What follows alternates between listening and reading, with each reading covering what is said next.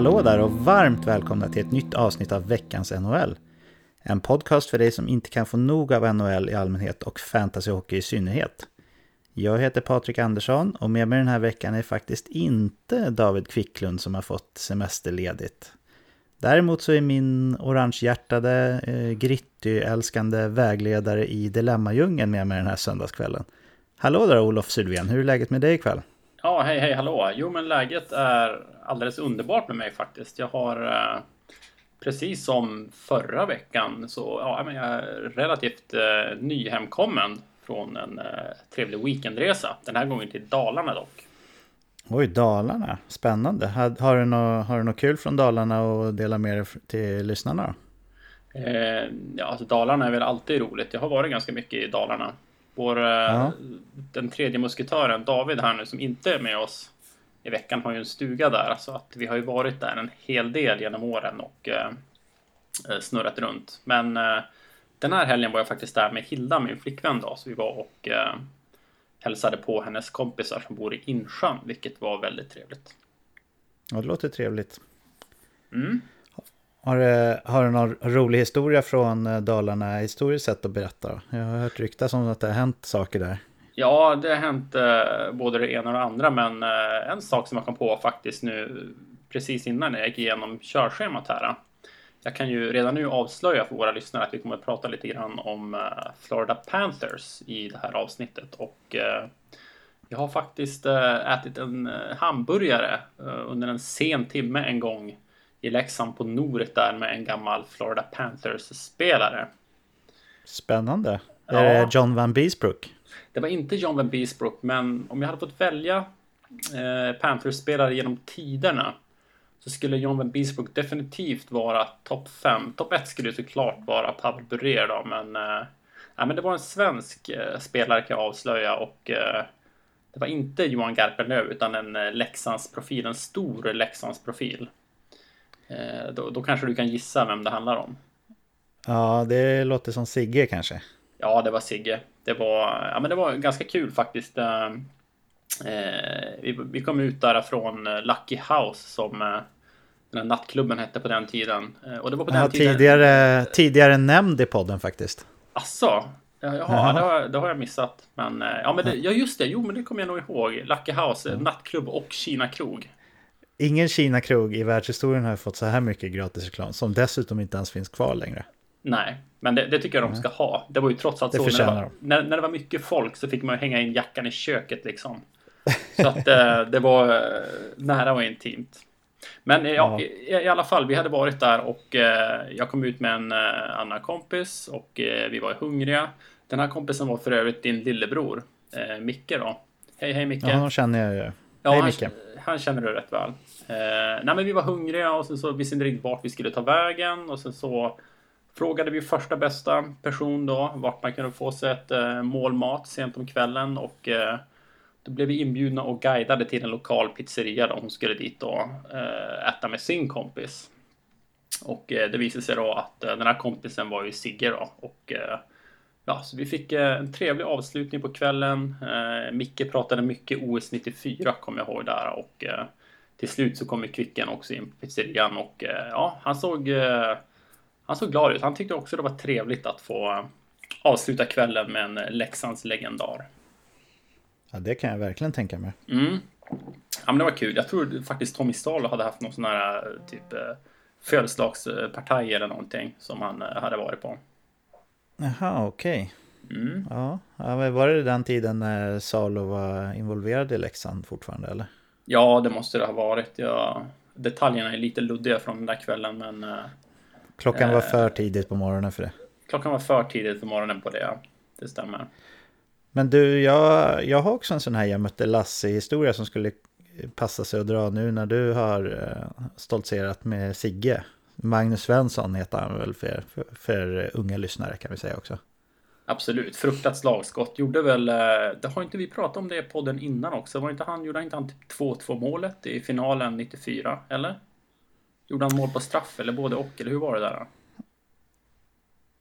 Jag tror att det här var up for grab när det var SM va? Att det var någon eh, fråga om uh, någonting liknande. om jag inte minns helt fel. Vi får men, höra med David. Ja, men jag kan också köra den. Min är nog lite äldre, som, som de brukar vara. Det känns som att det inte har hänt något, någonting roligt i mitt liv de senaste tio åren när, när jag lyssnar på podden. Men det är ju inte sant, det är verkligen inte sant. Men det, det här hände i alla fall 2001. Kanske 2000 till och med, men förmodligen 2001. Då jobbade jag natt på 7-Eleven på mm. Oden, Odengatan 32 närmare bestämt i, i Stockholm. Yes. Och Eh, det är inte jättelångt ifrån Stureplan så det var ganska vanligt att det kom in kändisar sådär. Så det var ingenting som man höjde på ögonbrynen för i vanliga fall. Men en natt så kom eh, ingen mindre än Peter Foppa Forsberg in med eh, kvinnligt sällskap ska mm -hmm. tilläggas. Skvaller, och, mycket de... skvaller i podden nu känner jag.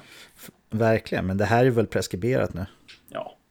Ja, ja i alla fall, klockan var väl fyra, fem på sen natt, tidig, tidig morgon där och han hade med sig en tjej som eh, såg jättefin ut till utseendet. Säkert jättefin på insidan också. Det skulle inte förvåna mig.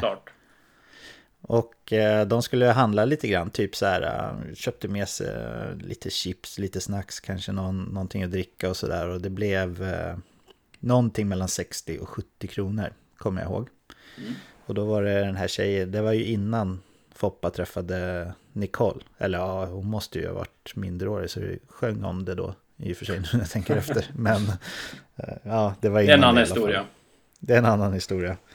Det blev någonstans mellan 60 och 70 kronor och då sträckte Foppa fram fyra 20-lappar som jag skulle ta. Men då puttade den här tjejen då undan eh, Foppas hand och sträckte fram sitt eh, kort istället. Mm.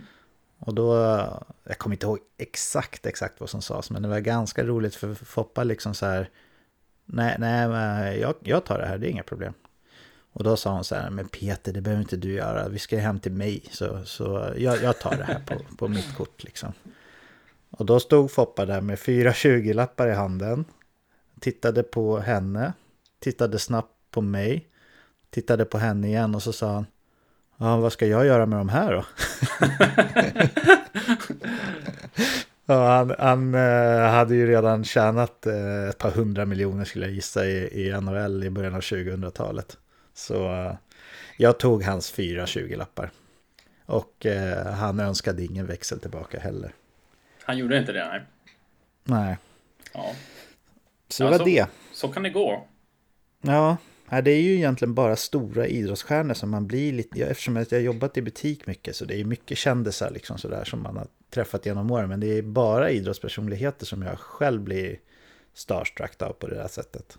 Ja, nej, som... jag blir väldigt sällan starstruck. Jag har blivit det en gång. Det finns en musiker som jag eh, lyssnade väldigt mycket på när jag var tonåring som heter Atmosphere som jag träffade i Minneapolis en gång och då blev jag väldigt starstruck så, men annars okay. eh, Nej, å andra sidan har jag inte träffat eh, Lemieux eller något sånt där heller, men... Eh, jag har ju sålt till Zlatan två gånger. Det har du, okej. Okay. Ja. Men eh, ska vi lämna eh, ryktespridningar, eller vad säger man? Gamla anekdot, vi... anekdoterna bakom oss och öppna upp eh, hockeygodispåsen. Vad säger du om det, Olof? Vi gör det. Vi slår ihop eh, Se och Hör-tidningen och så öppnar vi godispåsen istället. Snyggt.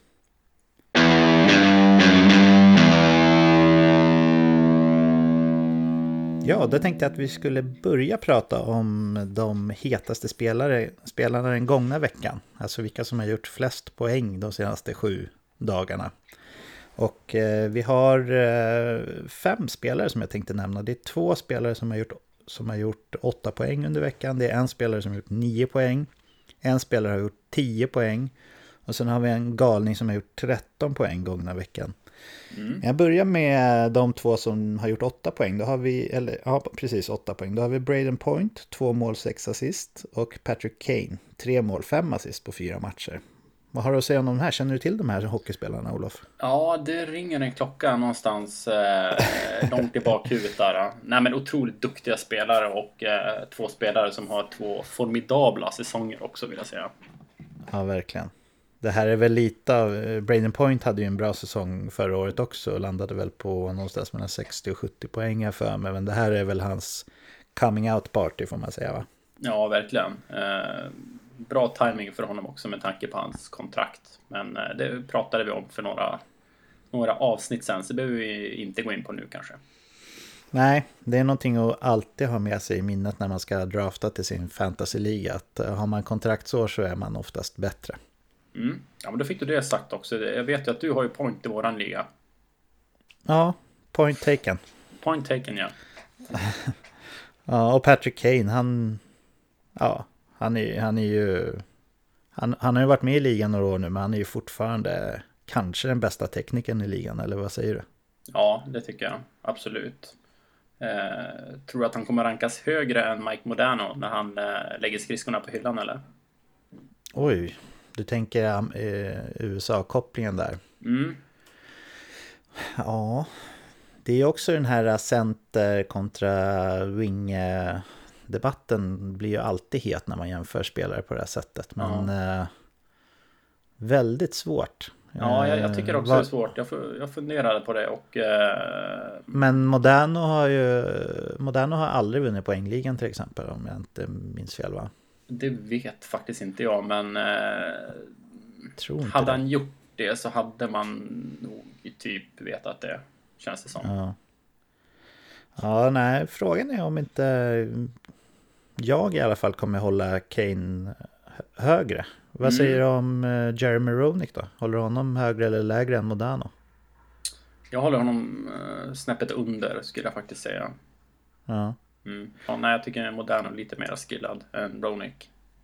Okej, om vi fortsätter på sp spåningsledet här. Vad tror du om eh, Johnny Gaudreau, högre eller lägre än Patrick Kane? När han oh. lägger skridskorna på hyllan. Oj, oj, oj, oj, nu börjar vi... Mm. Det är lite liknande, ja. inte super, men lite så här ytterforward, tekniskt snabb. Ja, jag, jag, Johnny Hockey har mycket att bevisa, eh, tänker jag ändå. Patrick Kane har vunnit Hart Trophy, eller hur? Och han har väl ja. två, två Stanley Cup-ringar. Eh, ja, han har väl tre va till och med? Ja, tre till och med. Ja, nej men eh, inget ont om Johnny Hockey, men han kommer få jobba. Han kommer få ligga i om han ska upp eh, i Kane-klass faktiskt. Austin Matthews, högre eller lägre än Kane? Det här är svårt. Det här, ska vi, det här ska vi spara i 15 år nu. ja, men han har nog potential att uh, komma upp i Kane-klass, det tror jag. Så att uh, ja, jag, jag rankar dem sannolikt ungefär lika när Austin Matthews karriär är klar. Kanske lite eh, fördel till Kane med tanke på att han har ändå spelat ett par år till. Man vet vad han går för och så vidare. Mm. Mm. Nej, men jag instämmer. Mm. Men en annan sak Både... som är, eh, jag tänkte på just det här med amerikanska hockeyspelare. Jag kikade lite grann på eh, eh Rangers Penguins nu och när de visade laguppställningarna så lade jag märke till att båda lagen har alltså fler amerikaner än kanadensare i laget. Det måste ändå vara ganska ovanligt, eller hur? Jag menar för typ tio år sedan var det ju ytterst få amerikaner kändes det som. Det var liksom kanadensiska flaggor i princip bara då, men eh, nu har ju amerikansk hockey tagit många steg fram, fram senaste åren. Mycket tack vare att de har haft liksom eh, duktiga juniorer och så vidare. Men är det någonting som du har tänkt på Ehm. Jag har nog inte, inte just på de här två lagen, men det, det jag har tänkt på det är att USA är ju verkligen på helt rätt väg gällande talangutveckling mm. och sådana saker. Och det är ju jäkligt och kul. Det är riktigt roligt, för tänk om, om de skulle kunna utmana de, de andra stora ligorna på riktigt någon gång i framtiden. Åtminstone en av dem. Antingen amerikansk, amerikansk fotboll kommer de nog säkert aldrig kunna mäta sig med. Men kanske NBA, kanske MLB. Mm. Det är svårt alltså, men det vore riktigt kul för hockeyn som, som idrott. Ja, och jag tror att det är otroligt viktigt att få in många bra amerikanska spelare om man vill att NHL ska växla, växa och bli större och, och, och sådär. Så att eh, ja, men det är jättebra för ishockeyns utveckling tycker jag. Ja, det håller jag verkligen med om. Mm. Ja, det var våran lilla eh, lilla kommentar på Braden Point och eh, Patrick Kanes gångna vecka. Vi får nog eh, speeda upp eh, vårt snack lite grann om vi, ska, om vi ska kunna gå och lägga oss på den här sidan eh, söndagssträcket i alla fall. Ja, absolut, men, det lovar jag. Jag ska vara tyst nu. Nej, det tycker jag inte. Jag tycker det är roligt att vi svävar ut lite, men eh, vi, vi kanske kommer sakna David som är lite mer strukturerad och, och tydlig än vad vi är. Men ja, vi köttar på så får vi se vad klockan blir helt enkelt. Vi kör på.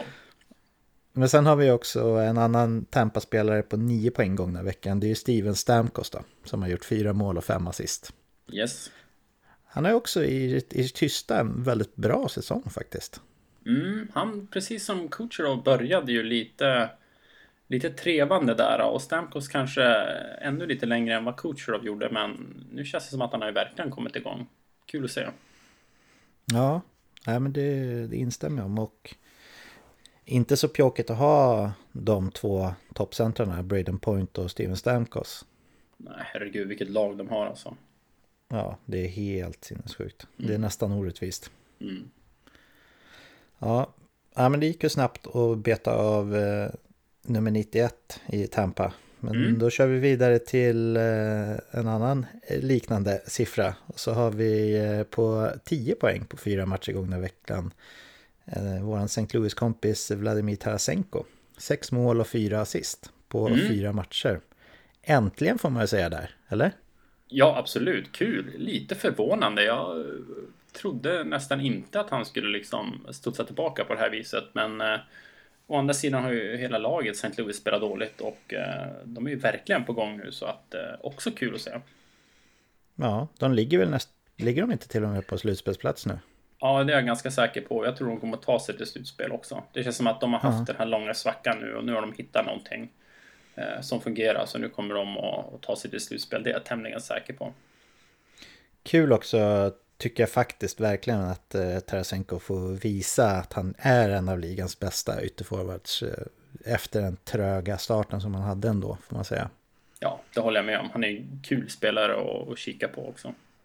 Ja, Ja, 10 poäng på fyra matcher gångna veckan. Det är inte pjåkigt. Men sen så har vi ju då kvar att prata om att ligans dominant den här säsongen får vi väl ändå kalla honom. En annan rysk hockeyvirtuos med fem mål och åtta assist på bara fyra matcher. Eh, Nikita Kucherov. Alltså 13 poäng gångna veckan. Vad gör han för någonting? Han har 94 poäng redan nu.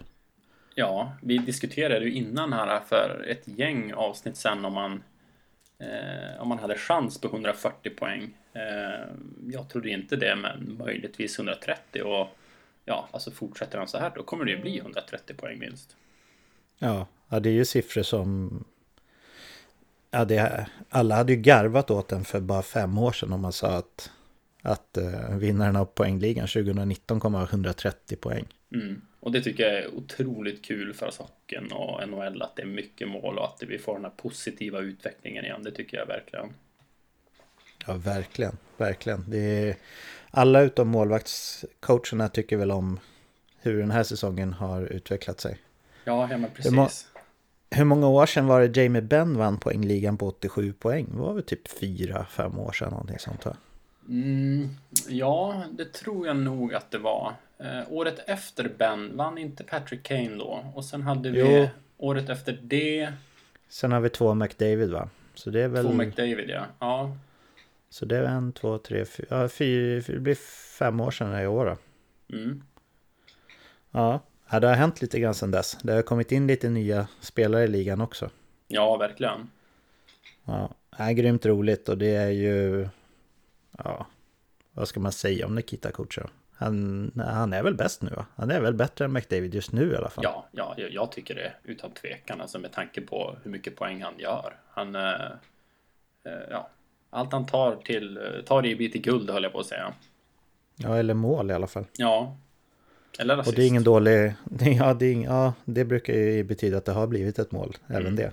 Absolut. Så Ja, det är ingen dålig egenskap att ha hos en hockeyspelare i sitt lag. Att, uh, att man inte kan misslyckas med att producera mål på ett eller annat sätt. Nej. Nej. Ja, men det är i alla fall många spelare som har plockat riktigt mycket poäng gångna veckan. Det har varit många målrika matcher också. Men uh, Kucherov är kungen just nu och vi får se nästa vecka när vi, när vi kör nästa avsnitt vilka spelare som har varit hetast. Men det jag hade tänkt nu Olof, om det känns okej okay med dig, så är att vi går igenom vad som har hänt sen senaste avsnitten gällande trades och sådär. Tycker du att det känns relevant? Det tycker jag känns superrelevant med tanke på 25 februari närmar sig med stormsteg här. Ja, och det är inte bara löning, det är också... Ja, vad är det för något Olof? Ja, det är ju NHL Trade Deadline då, då. sista dagen när man kan göra bytesaffärer nu eh, för resten av säsongen. Ja, all, alla, det är en riktig höjdpunkt för, för oss hockeynördar. Det är ju alla ni som lyssnar, så eh, det ser vi verkligen fram emot. Men jag går igenom det som har hänt sen senaste avsnittet då, så får vi se om vi har något spännande att säga om det. Mm, absolut.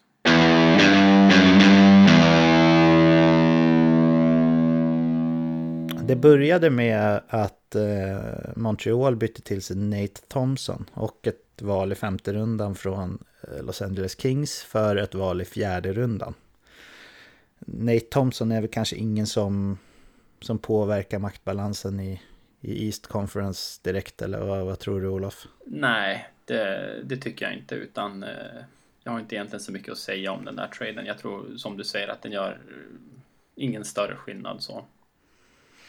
Nej, och det är väl det är ju inget jättehögt pris att ge, ge, ge ifrån sig ett fjärde rundsval om man dessutom får ett femte rundsval tillbaka. Precis. Kings eh, val kommer ju vara tidigare än, än Montreal också så det skiljer väl bara 10-15 val mellan dem där säkert. Ja. Sen har vi också haft lite små drag där Pittsburgh och Vancouver har bytt till sig saker från Kings respektive Rangers. Men det är i ärlighetens namn ingenting värt att nämna i namn eller diskutera. Utan gå på kanske den största affären ändå som har varit i veckan där mm. ditt Philadelphia har varit inblandat. Och det är ju då att Flyers och Oilers byter målvakt, målvakter rätt, rätt rakt av med varandra. Så det är alltså Cam Talbot som numera är i Philadelphia och Anthony Stollarts som huserar i Edmonton. Mm. Olof, kan inte du hjälpa mig och eh, lyssnarna att reda ut vad respektive klubb egentligen tjänar på det här bytet? Eh, ja, om vi börjar med Edmonton då. De har ju uppenbarligen och eh, inte så eh, vad ska man säga, ganska... Ehm, de har bestämt sig för att de inte vill ha kvar Cam Talbot. Hans kontrakt går ut, så att det är lika bra att hiva honom helt enkelt. Då. De vill inte förlänga mm. med honom. Och eh, då får de då tillbaka en, eh, en målvakt som de behöver för att spela klart säsongen och en ung målvakt, en talang. Och eh, ja, det, det, är väl en chansning för dem helt enkelt att ta emot Anthony Stallars och hoppas på att han kan bli en startande målvakt eller, eller åtminstone en tvåa eh, bakom Mika Koskinen då som de har signat till ett treårskontrakt i år. Ja, det eh. känns väl som att han kommer bli andra målis där va?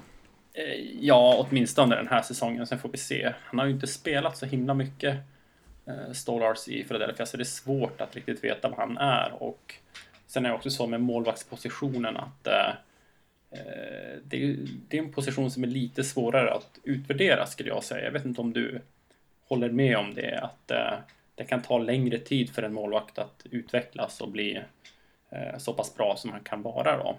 Eller hur, hur tänker du där?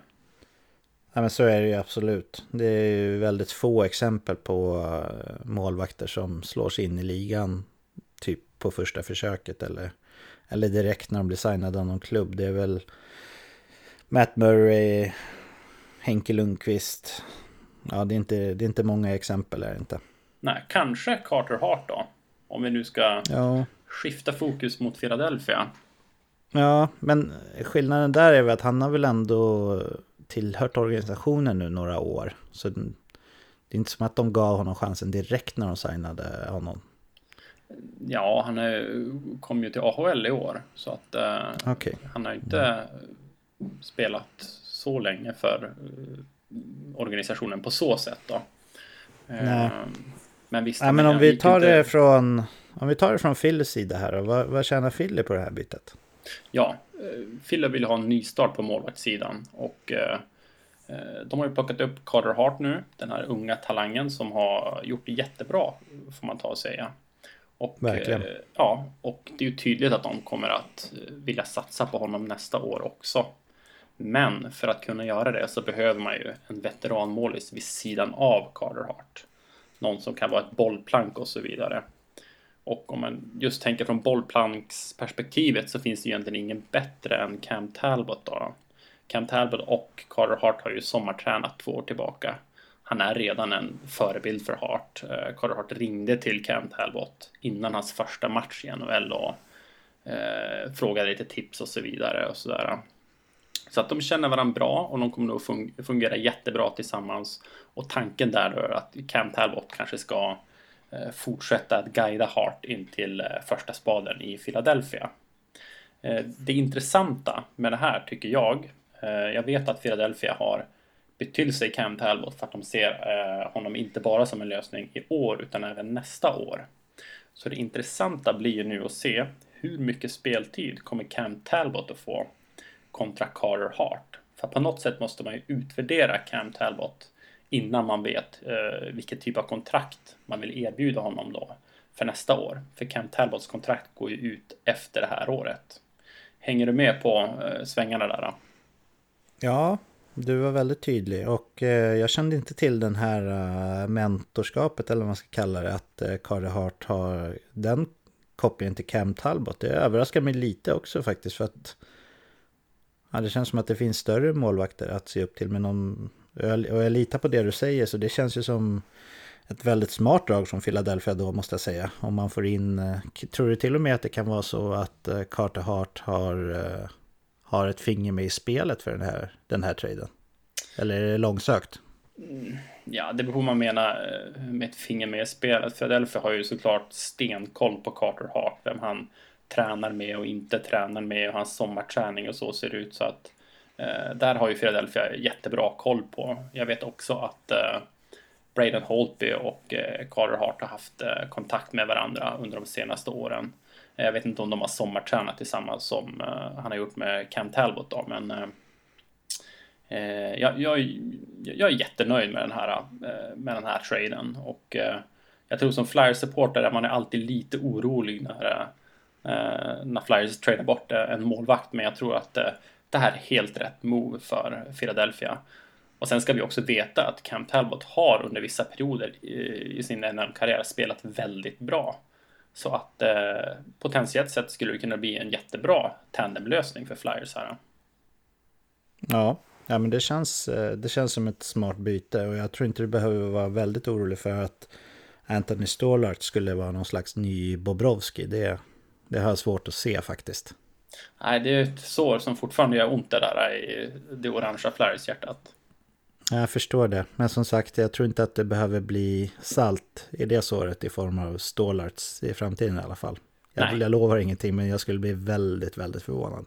Mm. Jag, jag är jättenöjd. Va, vad tror du Patrik om eh, Brian Elliott här? Eh, om han kommer tillbaka, tror jag Philadelphia skulle kunna få någonting för honom innan trade deadline eller hur, hur tror du möjligheterna för det ser ut? Är han, är han värd ett sjätte eller sjunde val eller hur? Hur tror du tankegången ja, går? Om det är någon klubb som behöver en målvakt in i slutspelet så tror jag inte att han är aktuell. Däremot om man känner sig, om man känner sig otrygg med sin backup så, så skulle det kunna vara ett alternativ. Det tror jag absolut. För ett sjätte val eller någonting sånt. Mm. Eh, jag vet inte till exempel eh, om Tampa eh, känner sig helt trygga med att ha Louis Duming som backup om det skulle hända någonting. Mm. Men jag tror att om någon tar in honom så tror jag att det är någon som, som ser honom som, som en eh, stabil backup i så fall. Men jag tror att, eh, och jag vet inte hur det skulle, det skulle kräva i så fall att man skickar ner Carter Hart. Men jag tror att han skulle behöva visa upp sig några matcher i NHL om det är någon klubb som skulle vilja eh, chansa på att ta in honom faktiskt. Även om ett sjätte val inte är värt speciellt mycket så just för att fylla upp platsen så, så tror jag faktiskt att han skulle behöva få kanske fem, ja nu kommer han inte hinna få fem matcher men någon match tror jag faktiskt. Eh, för han är väl, han är väl frisk förklarad nu va? Eh, dålig koll faktiskt. Nu sätter de mig på pottan här. Jag vet faktiskt inte eh, hans status exakt nu. Nej, för vad tror du? Tror du att det är, om han inte hinner spela någonting, tror du verkligen att det är någon som kan tänka sig att byta till en, en skadad? Han har ju varit borta, det känns som att han var borta sedan typ eh, slutet av oktober, början av november, tycker jag. Alltså möjligen om man känner sig osäker på eh, andra målvakter. Nu har jag inget bra exempel här, men eh, vi har ju sett de här typen av trader förut innan inför trade deadline när man har plockat in någon tredje målvakt eller så. Och eh, ja, varför inte Tampa? Möjligtvis kanske Flames. Eh, ja, vi får se helt enkelt. Vi får se. Vi kommer ju prata lite mer om eh, spelare som, som är aktuella alldeles strax. Men vi har ett, eh, ett byte under veckan som har gått och kvar att ta upp och det är från igår. Då blev det klart att eh, Ryan Spooner byter klubb igen får man säga då. Mm. Från Edmonton till Vancouver. Och i motsatsriktning går en tidigare powerplay-specialisten får man säga om Sam Gagner va? Mm. Vad ska vi tro om det här Olof? Ja, det, det jag framförallt tänker på det är Ryan Spooner blir tradad igen då. Jag tyckte ändå att han var eh, gjorde det hyfsat bra när han lirade i Boston här. Jag vet inte, hur tänker du? Ja, jag tycker lite synd om honom. Eh, ja. Det känns nästan som att eh, som att Boston ska, ska ta tillbaka honom, för där funkade det ju superbra. Och den, mm. han, verkade ju, han verkade ju gilla att spela där och han gjorde det ju bra också. Mm. Så ja, lite förvånande. Men nu är det så här, Vancouver är ju med i slutspelsstriden i allra högsta grad. Så de måste ju tro på Spooner tror jag. Jag tror inte de tar in honom för att inte spela honom i alla fall. Nej. Nej, och man vet ju aldrig. Strom går ju jättebra i Chicago nu. Han är ju en annan spelare som inte har fått det stämma tidigare i andra klubbar. Så att eh, varför inte? Ja. Han är väl kanske en ännu större rå talang då om man tittar på hans unga år. Men, ja, men det vore kul i alla fall tycker jag. Han var ju, han var ju lite småhet där när han, när han lämnade Boston ändå kändes det som. Mm, ja men absolut. Sam Gagner då, tror du, tror du att, uh, att Edmonton kan hitta någon roll för honom då? Han är väl egentligen, ja, han hade ju en bra säsong för två, tre år sedan va? När, mm. när han eh, petade in mycket poäng i powerplay. Han användes ganska smart, får man säga, i, eh, i, i eh, Columbus va? Ja, eh, jag tror att ledningen i Edmonton eh, sitter inne på kontoret och håller tummarna jätte, jättehårt och verkligen hoppas på det bästa, för det tror jag de, de måste göra. Det finns ingen garanti för att det här kommer att bli någon hit, det tror jag inte. Nej. Nej, men eh, ja, vi får se då. Det är ju som sagt bara sex dagar kvar. Eller sju, vad blir det? Sju plus en, det blir åtta va? Inte sex. Mm. Det är åt, åtta dagar kvar till trade deadline. Och när vi spelar in nästa avsnitt så kommer det ha hänt eh, ganska många fler eh, drag i ligan som vi kommer att prata om då. Men eh, jag känner att vi kan lämna veckans eh, trades bakom oss nu. Vad, vad tycker du om det Olof? Absolut, jag är redo att blicka framåt.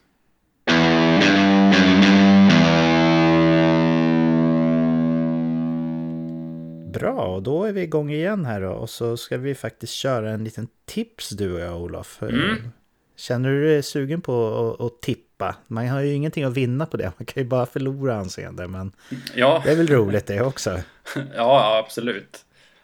Jag har ju jag har gjort en lista här på 13 spelare som är heta i snacket inför trade deadline. Jag tänkte att vi skulle gissa då vilken klubb de här spelarna hamnar i den 26 februari. Om de, om de byter klubb eller om de blir kvar. Och om de byter klubb så ska vi till och med ge oss på en vågad chansning vart de hamnar någonstans. Och då är det väl mer vart vi tycker att de passar då. För det är ju nästan till omöjlig uppgift det här. Eller kände du dig trygg med vart alla kommer hamna Olof?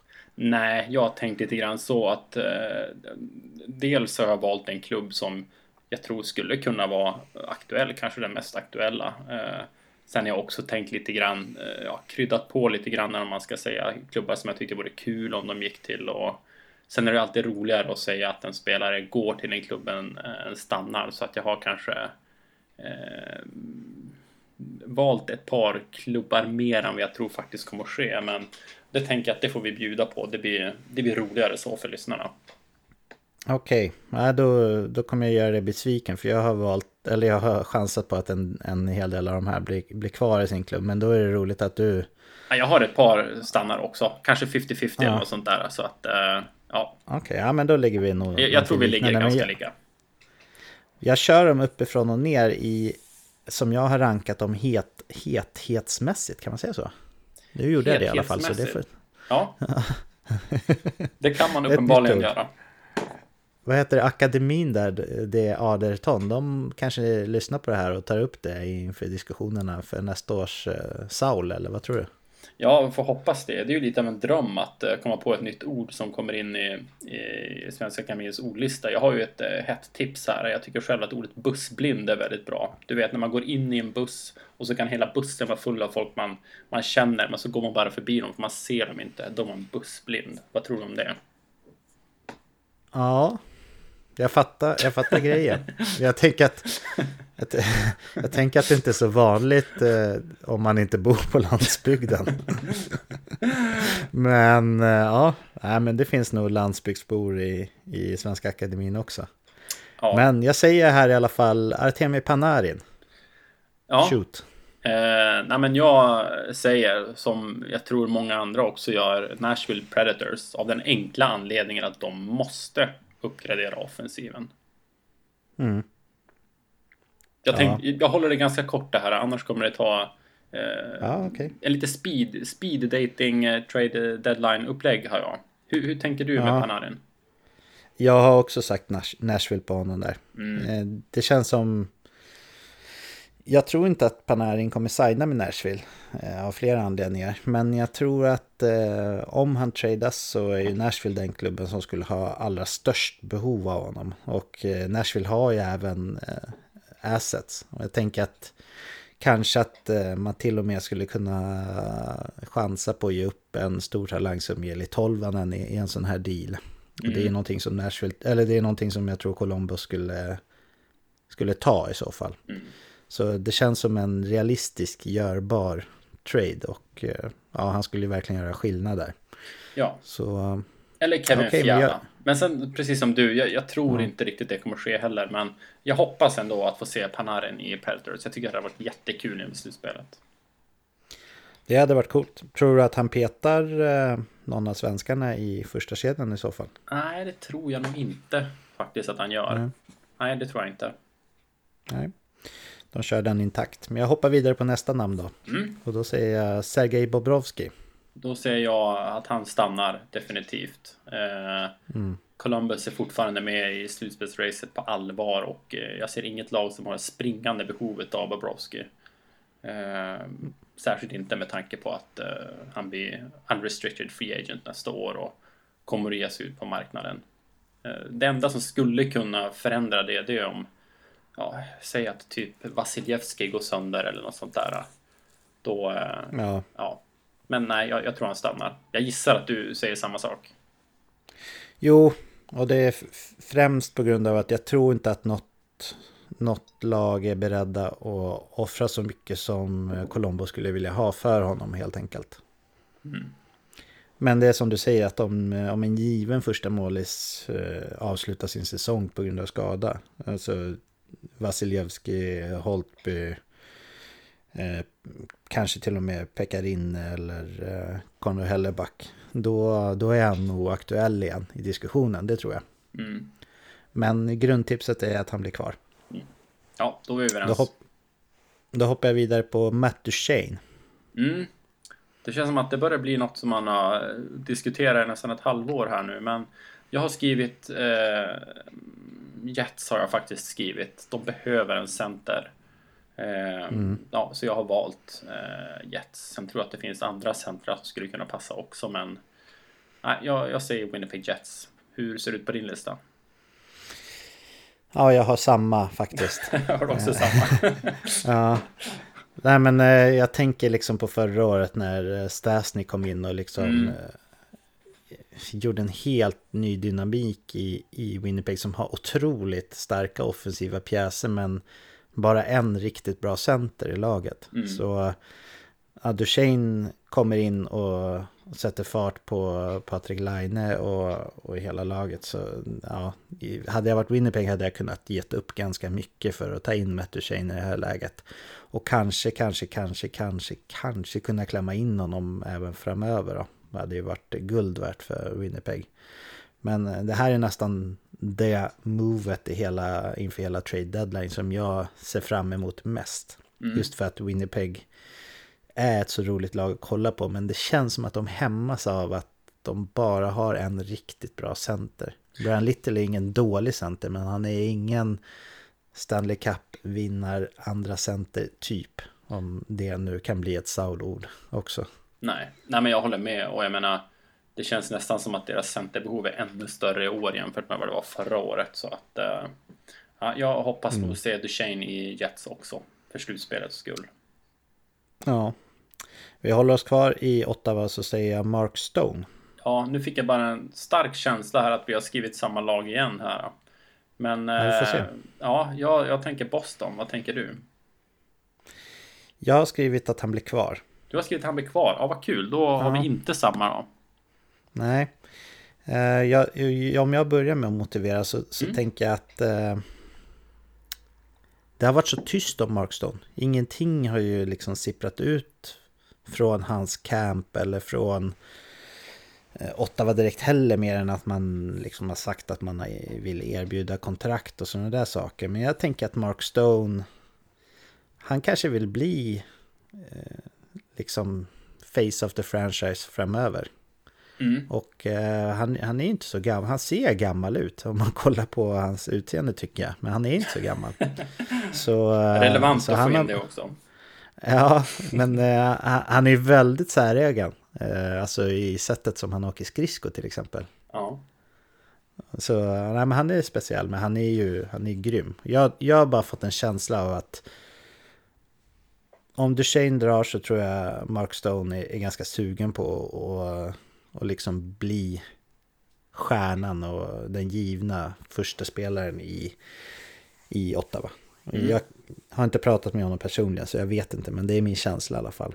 Mm. Låt mig höra din motivering för Boston där. Ja, nej, men jag tycker det var en intressant uh, utläggning du hade det där med tystnaden. Det är ingenting jag har tänkt på men uh, ja, det, kan mycket väl vara så att uh, du har rätt. Jag har sagt Boston på grund av att de brukar alltid eh, ge sig in inför trade deadline och eh, de behöver, tycker jag, förstärka sitt lag och eh, jag tror inte de är rädda heller för att för att trycka på knappen så att ja, nej, därför har jag skrivit Boston. Har man någonting i Boston som räcker för att landa Mark Stone? Draft picks har man ju. Ja, ja. Du tror att Ottawa släpper honom för bara draft picks eller? ja, alltså om Stone inte vill resigna då, då är det dumt att bara låta honom gå. Så att... Eh, eh jo, men det håller jag med om såklart. Ja. Om det är så att han har, i och med att det har varit så tyst så vet vi inte. Om han har sagt liksom att nej, nej jag är inte sugen. Så eh, ja, då, då håller jag med mig. Då är det ju bättre att ta de draftpixen man kan få. Mm. Och du tycker att det känns som att han passar bra in i Boston också eller? Ja. ja han, alltså Mark Stone passar han, väl in i alla lag. Ja, ja precis. De uh, behöver väl lite hjälp på, på högerflanken där kanske då, tycker jag, när jag har kikat mm. lite grann på deras lag. Men uh, det är som du säger, han passar in överallt. Mm. Men jag tror som du säger också att Ottawa vill skriva nytt kontrakt med honom. Och ja. kan de göra det i första hand så kommer de att göra det. Jo, absolut. Jag hoppar vidare då. Då har vi en orange tröjad spelare som heter Wayne Simmons. Mm. Och uh, här tror jag så här. Jag tror inte Flyers kommer att trada honom om Flyers fortfarande är med i slutspelsracet på riktigt. Om de känner att de är det. Uh, då tror jag inte de kommer att göra sig av med honom. Men om det inte är så så har jag en liten outsider-kandidat som jag har valt. Uh, Flames nämligen. Mm, okej. Okay. Mm. Eh, jag tror kanske att Simmons kommer bli ganska dyr på trade deadline. Det känns i alla fall som att Flyers vill ha mycket betalt. Och ja, du hoppas det i alla fall. Ja, det hoppas jag verkligen.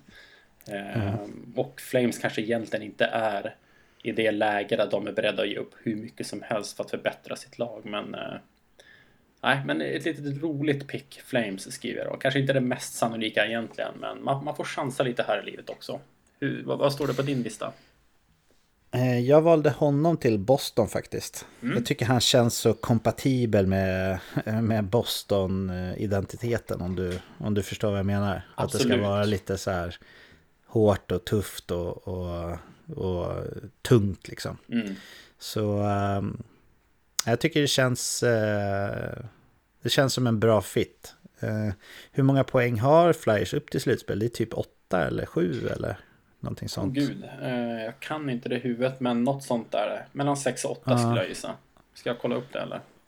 Nej, nej, men det är ju så. Däremot så är det ju, det är, inte, det är inte supermycket poäng, men det är ju väldigt många lag fortfarande som man ska passera. Ja, det är många duktiga lag tror, också. De har ju ja, bland annat Penguins framför dig.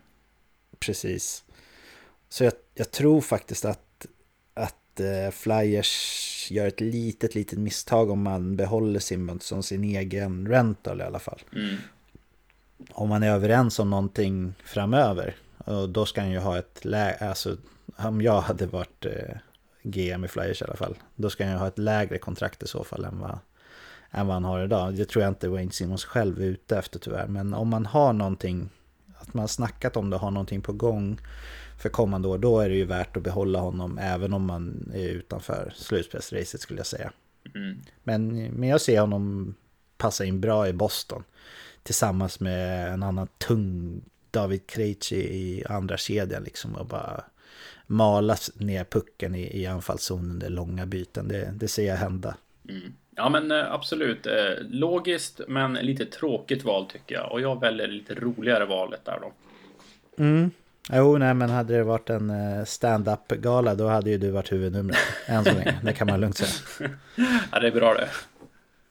Men då säger jag Mats Zuccarello Åsen som vi faktiskt har bestämt i podden att vi ska säga hela hans namn. Vad, vad tror du där? Ja, men han har, där har jag skrivit ett lag som eh, behöver förbättra eh, sin offensiva produktion och eh, jag tänker att de skulle vara behov av lite speed också. Och jag tänker också att, att det är ett lag som kan tänka sig att förstärka men som inte eh, riktigt är villiga att ge upp jättemycket eh, den här säsongen för att krydda laget. Och eh, då har jag valt det laget som heter Sallad baklänges. Vad står det på din lista? Ja. Eh, mitt lag baklänges blir Sagev. Så det är lite likt baklänges men inte så likt åt rätt håll. Vad sa du? Jaha, Sagev. Okej, okay, spännande. Utveckla. Ja. Nej, jag tänker att, att uh, jag, jag, tänker på förra året att Vegas ändå trots att ingen trodde att de skulle gå till slutspel, så valde de ju att förstärka inför slutspelet med eh, Thomas Tatar då.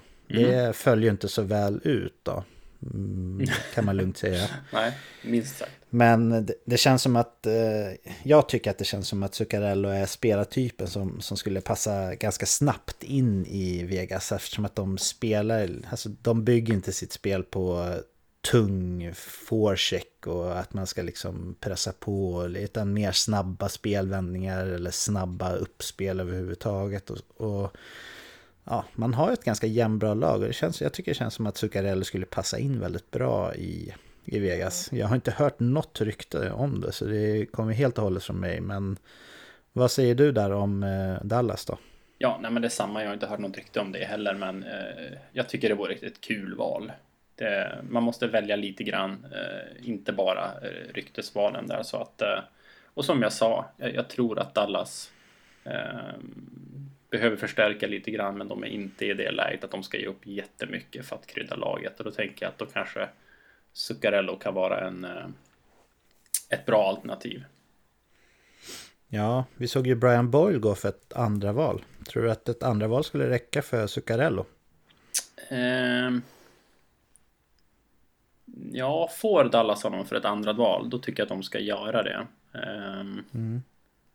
Är han värd ett första val? Nej, det är tveksamt alltså. Uh, nej, ja, det, det. Jag håller med. Det känns som att, det känns som att Zuccarello är en sån här spelare som att man, man vill ge ett mittemellan första och andra val för honom. Mm.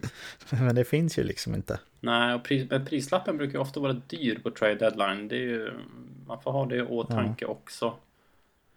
Han är formstark också får man ja, säga. Ja, herregud. Jag kikade ju som sagt nu på Penguins uh, Rangers innan inspelning här nu och Zibanejad och Zuccarello. Zibanejad framförallt då kanske, men de, uh, de leker ju stundtals. Sjukt kul att se. Ja, ja men det är det. Det är superkul att det går riktigt bra för Zibanejad också, mm. måste jag säga. Det hade ju varit... Nej, vi får se. Ja, nej, det känns ju, det, det känns ju verkligen som att Zuccarello kommer bli tradad i alla fall. Sen om det blir ett första val eller ett andra val och vart han går, det, det får vi se. Men jag tycker att han är en av de spelarna som känns allra säkrast att han, att han kommer få byta klubb. Eh, vad tror du om det? Ja, jag hörde något uttalande att han, eh, han väntar bara. Han vill, han vill bara att det ska ske nu. Ja. Väskorna är redan då... packade liksom. Ja. Om vi stannar kvar på Manhattan då och så säger jag Kevin Hayes. Då har jag skrivit att han stannar kvar i New York. Mm. Jag har också skrivit det, faktiskt. Mm. Jag tänker att, eh, att han är i den åldern att han och Zibanejad skulle kunna vara en, en väldigt fin faktiskt one-two punch för Rangers under hela deras rebuild-period och även när de ska vara och räkna med igen framöver. Mm. Så jag tror att eh, Rangers väldigt gärna vill ha kvar Kevin Hayes och eh, man vet ju sedan tidigare att spelare väldigt gärna stannar eller kommer till Rangers också för att det är New York Rangers liksom. Så just därför så tänker jag däremot om Winnipeg inte lyckas landa Matt Duchene så tror jag att Kevin Hayes är deras andra val. Mm. Och då får man ju se då om eh, Rangers kan stå emot eh, det som bjuds. Det är ju inte helt omöjligt att Även fast det är lite riskabelt så är det inte helt omöjligt att få ett fint utbyte för honom och sen signa honom i sommar igen. Precis. Eller vad tror du? Ja, nej, eh, jag håller med och jag tror att Kevin Hayes har själv uttalat att han vill vara kvar i Rangers också. Mm. Men det är som sagt, det är en gamble. Ja. Ja, jag tror...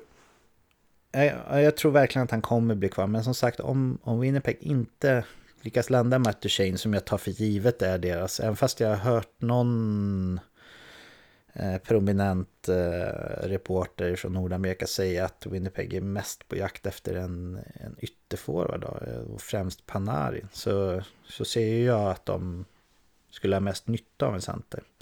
Och får de inte Duchene då, då, ja, de, då borde de ju ge ett försök på Kevin Hayes i alla fall. Mm. Nej men jag håller med. Ja, om vi eh, kollar eh, i, i eh, Detroit då, på Gustav Nyqvist, vad säger du då? Ja, jag har skrivit stanna där också. Jag tror att mm. Detroit vill ha kvar honom. och det känns som att Detroit borde kunna skriva nytt kontrakt, ett rimligt kontrakt med honom också. Vad är, vad är ett rimligt kontrakt då? Oj. Han tjänar ju ganska bra redan idag. Ja, vad ligger han på nu? Är det 4-5 eller något sånt där eller? Ja, 5, någonting är väl en siffra som jag kommer att tänka på på rak arm. Men det kan vara strax under 5 också. Mm. Där i de, i de trakterna i alla fall. Är Ja, jag tycker att han kanske ska ha någonting i de krokarna. Jag tycker inte kanske att han ska ha jättemycket mera. Det tror jag inte. Um, nej. Ja, nej, men jag säger någonstans i de krokarna och kanske ett par år bara. Vad tror du? Jag har ju faktiskt chansat på att han kommer byta klubb här inför trade deadline. Spännande. Och gör han, det, gör han det då tror jag kanske inte heller att han kommer komma tillbaka till Detroit. Fotnot här är ju att Gustav Nyqvist har ju en full no trade klausul. Så vill han inte bli tradad så behöver han inte bli det. Men eh, vanligtvis så är det väl sådär med spelare att om, om klubbledningen ger tydligt att vi vill inte ha kvar dig så brukar de ju kunna gå med på att wava den där. Men jag har faktiskt satt New York Islanders på honom. Oj, spännande. Ja, och det är bara en känsla, precis som mm. allt annat här. Men den här känslan kommer från att jag tycker att Onkel Lou i Islanders, Lou Lambrell, att han är lite så här... Uh, han, är, han är en fixare liksom. Han, han gör saker. Han, det, händer, det händer grejer kring honom. Och nu tror jag till och med Islanders leder sin eh, division. Och eh, jag har svårt att se att Lou inte skulle vilja göra någonting inför trade deadline. Och mm. Eh, ja, ska man förstärka laget, man har ju ganska jämn, bra forwardsuppsättning får man ju säga. I Islands jämfört med andra lag som kanske till exempel Calgary eller Dallas och så. Då. Mm. Men, äh, men det känns bara som ett drag att, äh, att det är en spelare som, som Onkel Lou skulle kunna gå efter. Mm. Det, jag har inget mer. Jag, jag gillar ditt val, känsla. men äh, vi behöver inte elaborera jättelänge. Men äh, jag tänkte lite grann så här. Gustav Nyqvist har haft några so-so säsonger, men det känns som att han har fått det att stämma på ett annat sätt nu den här säsongen. Jag tror att han liksom vågar inom situationstecken byta miljö och så vidare. Men det känns som att han har någonting bra på gång i Detroit, förstår du vad jag menar? Nej, du har ju en poäng i det, absolut. Jag skulle inte bli ett dugg förvånad om han blir kvar i Detroit heller. Nej. Men eh, jag tror att Detroit... Ja... Detroit kan göra sig liksom, av med honom. De kan... Ja, man, behö man behöver ju speeda upp den här uh, rebuilden lite grann. För det har inte hänt supermycket hittills måste man ju ändå säga. Nej, men i det. de behöver ju alltså, bra talanger som kommer underifrån. Någonting att bygga mm. kring där tror jag. Men jag, ja. jag gillar ditt uh, Islanders tips väldigt mycket. Det hade varit jättekul att se en Nyqvist i Islanders faktiskt. Ja, vi håller oss kvar bland uh, blågula NHL-spelare så säger jag Jakob Silverberg. Ja, jag har skrivit att jag tror att han stannar också. Eh, mm. Både Dax och Silverberg har ju uttryckt intresse av att skriva ett nytt kontrakt. Eh, sen vet... Eh, ja, det känns som att han är en väldigt uppskattad spelare. Jag förstår Dax. Samtidigt så har de... Eh, skriver de ett bra kontrakt med honom, då är det inte jättemånga dollar kvar eh, i lönetagsutrymmet heller. Och... Mm det känns som att Silverberg skulle kunna vara en spelare man på ett lite sneaky sätt skulle kunna få bra betalt för. Han har ju tidigare eh, gjort det väldigt bra i slutspelet. Nu kommer jag inte ihåg, det var väl, det väl två slutspel han har varit i princip point per game eller nästan mer. Nu kommer jag inte ihåg vilka år det var här. Eh, det tror jag är tilltalande eh, för GMs och jag tror också att Jakob Silverberg är en väldigt tilltalande spelare för GMs att skriva kontrakt med inför nästa säsong också. Mm. Hur tänker ja, men du? Jag lägger, jag lägger karbonpapper på allt du säger där. Mm. Jag, jag resonerar exakt likadant. Jag tror att han blir kvar. Jag tror att det är många som skulle vara intresserade av honom och jag tror att priset skulle bli högre än vad man tror om man byts. För han, hans rykte är ju precis som du säger att han ska vara lite av en clutch, clutch player liksom. Mm. Ja, men vi, klockan, klockan rullar här så jag hoppar vidare på nästa namn och säger Michael Furland. Då säger jag kort och gott han stannar. Hurricanes behöver offensiv kraft. Jag tror de skriver nytt med honom. Ja, jag har också skrivit att han stannar. Det har varit jättemycket rykten om att han ska byta klubb, men jag förstår inte varför man skulle vilja byta bort honom i det här skedet när man till och med ligger på en slutspelsplats såg jag idag. Mm, absolut. Då säger jag Jimmy Howard då. Jag tror också han stannar och eh, lite grann samma med Bobrovski där. Det känns inte som att det finns någon klubb som är jätte, jättebehov av att förstärka på målvaktssidan och jag tror han har uttryckt själv att han gärna vill vara kvar också så att eh, jag tror vi får se Howard i Detroit resten av säsongen. Ja, jag har faktiskt skrivit att jag tror att han byter. Att han Kul. hamnar i Calgary. Ja, roligt. Jag gillar det. Det känns som att eh, mm. Flames är eh, det roliga valet idag. Ja, faktiskt. Men eh, ja, jag vet inte om han, eh, om han förbättrar målvaktspositionen nämnvärt i Flames. Om jag ska vara ärlig, men han har ju ett högt anseende. Ja, han säkrar upp. Det är väl det det handlar om. Ja. Vi får se. Jag har svårt att se att Detroit kommer signa något nytt kontrakt med Jimmy Howard i alla fall, faktiskt om jag ska vara ärlig. Mm. Uh, jag säger Derek Brassard. Ja, jag har uh, varit lite kreativ här och skrivit Hurricanes. Mm. Vad har du skrivit? Jag skrev faktiskt Islanders även på Brassard. Jag tror som sagt att, uh, att Onkel Louis är sugen på att göra drag här inför inför eh, trade deadline. Och jag tror också att Derek Brassard är en spelare som med allra största sannolikhet kommer att byta klubb innan trade deadline. Det tror jag också.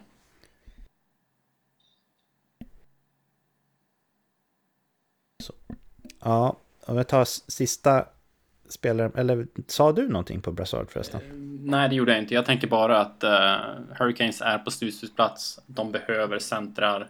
Eh, även till nästa år. Eh, på så sätt tycker jag det är logiskt att de kan, ja nu ska jag inte säga chansa men eh, jag tror inte Brassard är den hetaste spelaren på så sätt inför 25 februari här nu men det är precis som du säger, jag är ganska säker på att han blir tradad och därför har jag sagt Hurricanes. Ja, Men eh, du tänker center framtiden. Eh, vi har ju Jordan Stahl också. Tror du att man är redo att sätta honom i en tredje kedja redan nu? Han har några år kvar på sitt kontrakt.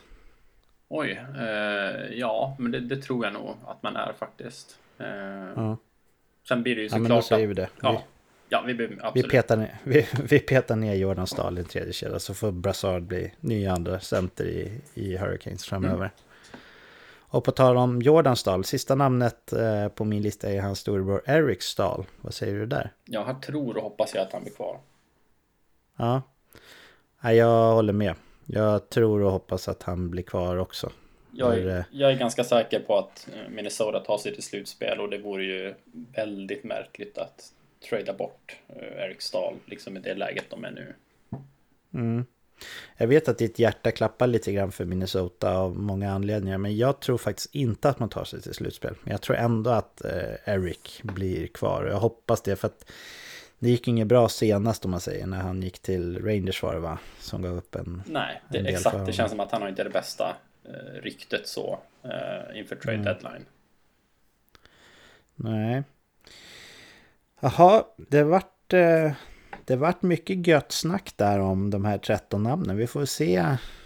Vi får försöka spara den här listan och, och, och skratta åt varandra eller hylla varandra om en dryg vecka och så får vi se vart folk hamnar. Mm. Men eh, den här veckan så har vi faktiskt en liten specialare med Florida Panthers. Känner du dig mogen att hoppa in på det direkt Olof? Jag känner mig supermogen och eh, det ska bli väldigt kul för jag tycker Florida är ett väldigt roligt lag att eh, att diskutera. Eh, inte bara inför trade deadline nu, men också inför framtiden.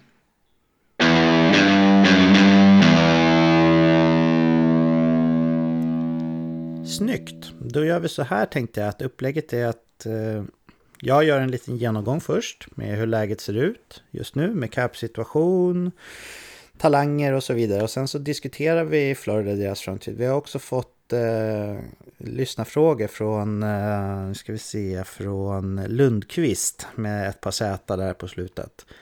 Som vi ska svara på. Men eh, om jag drar igenom förutsättningarna så lämnar du en snabb kommentar på det. Och sen går vi in på frågorna som Lundqvist hade där. Är det, är det schysst Olof? Det låter jättebra.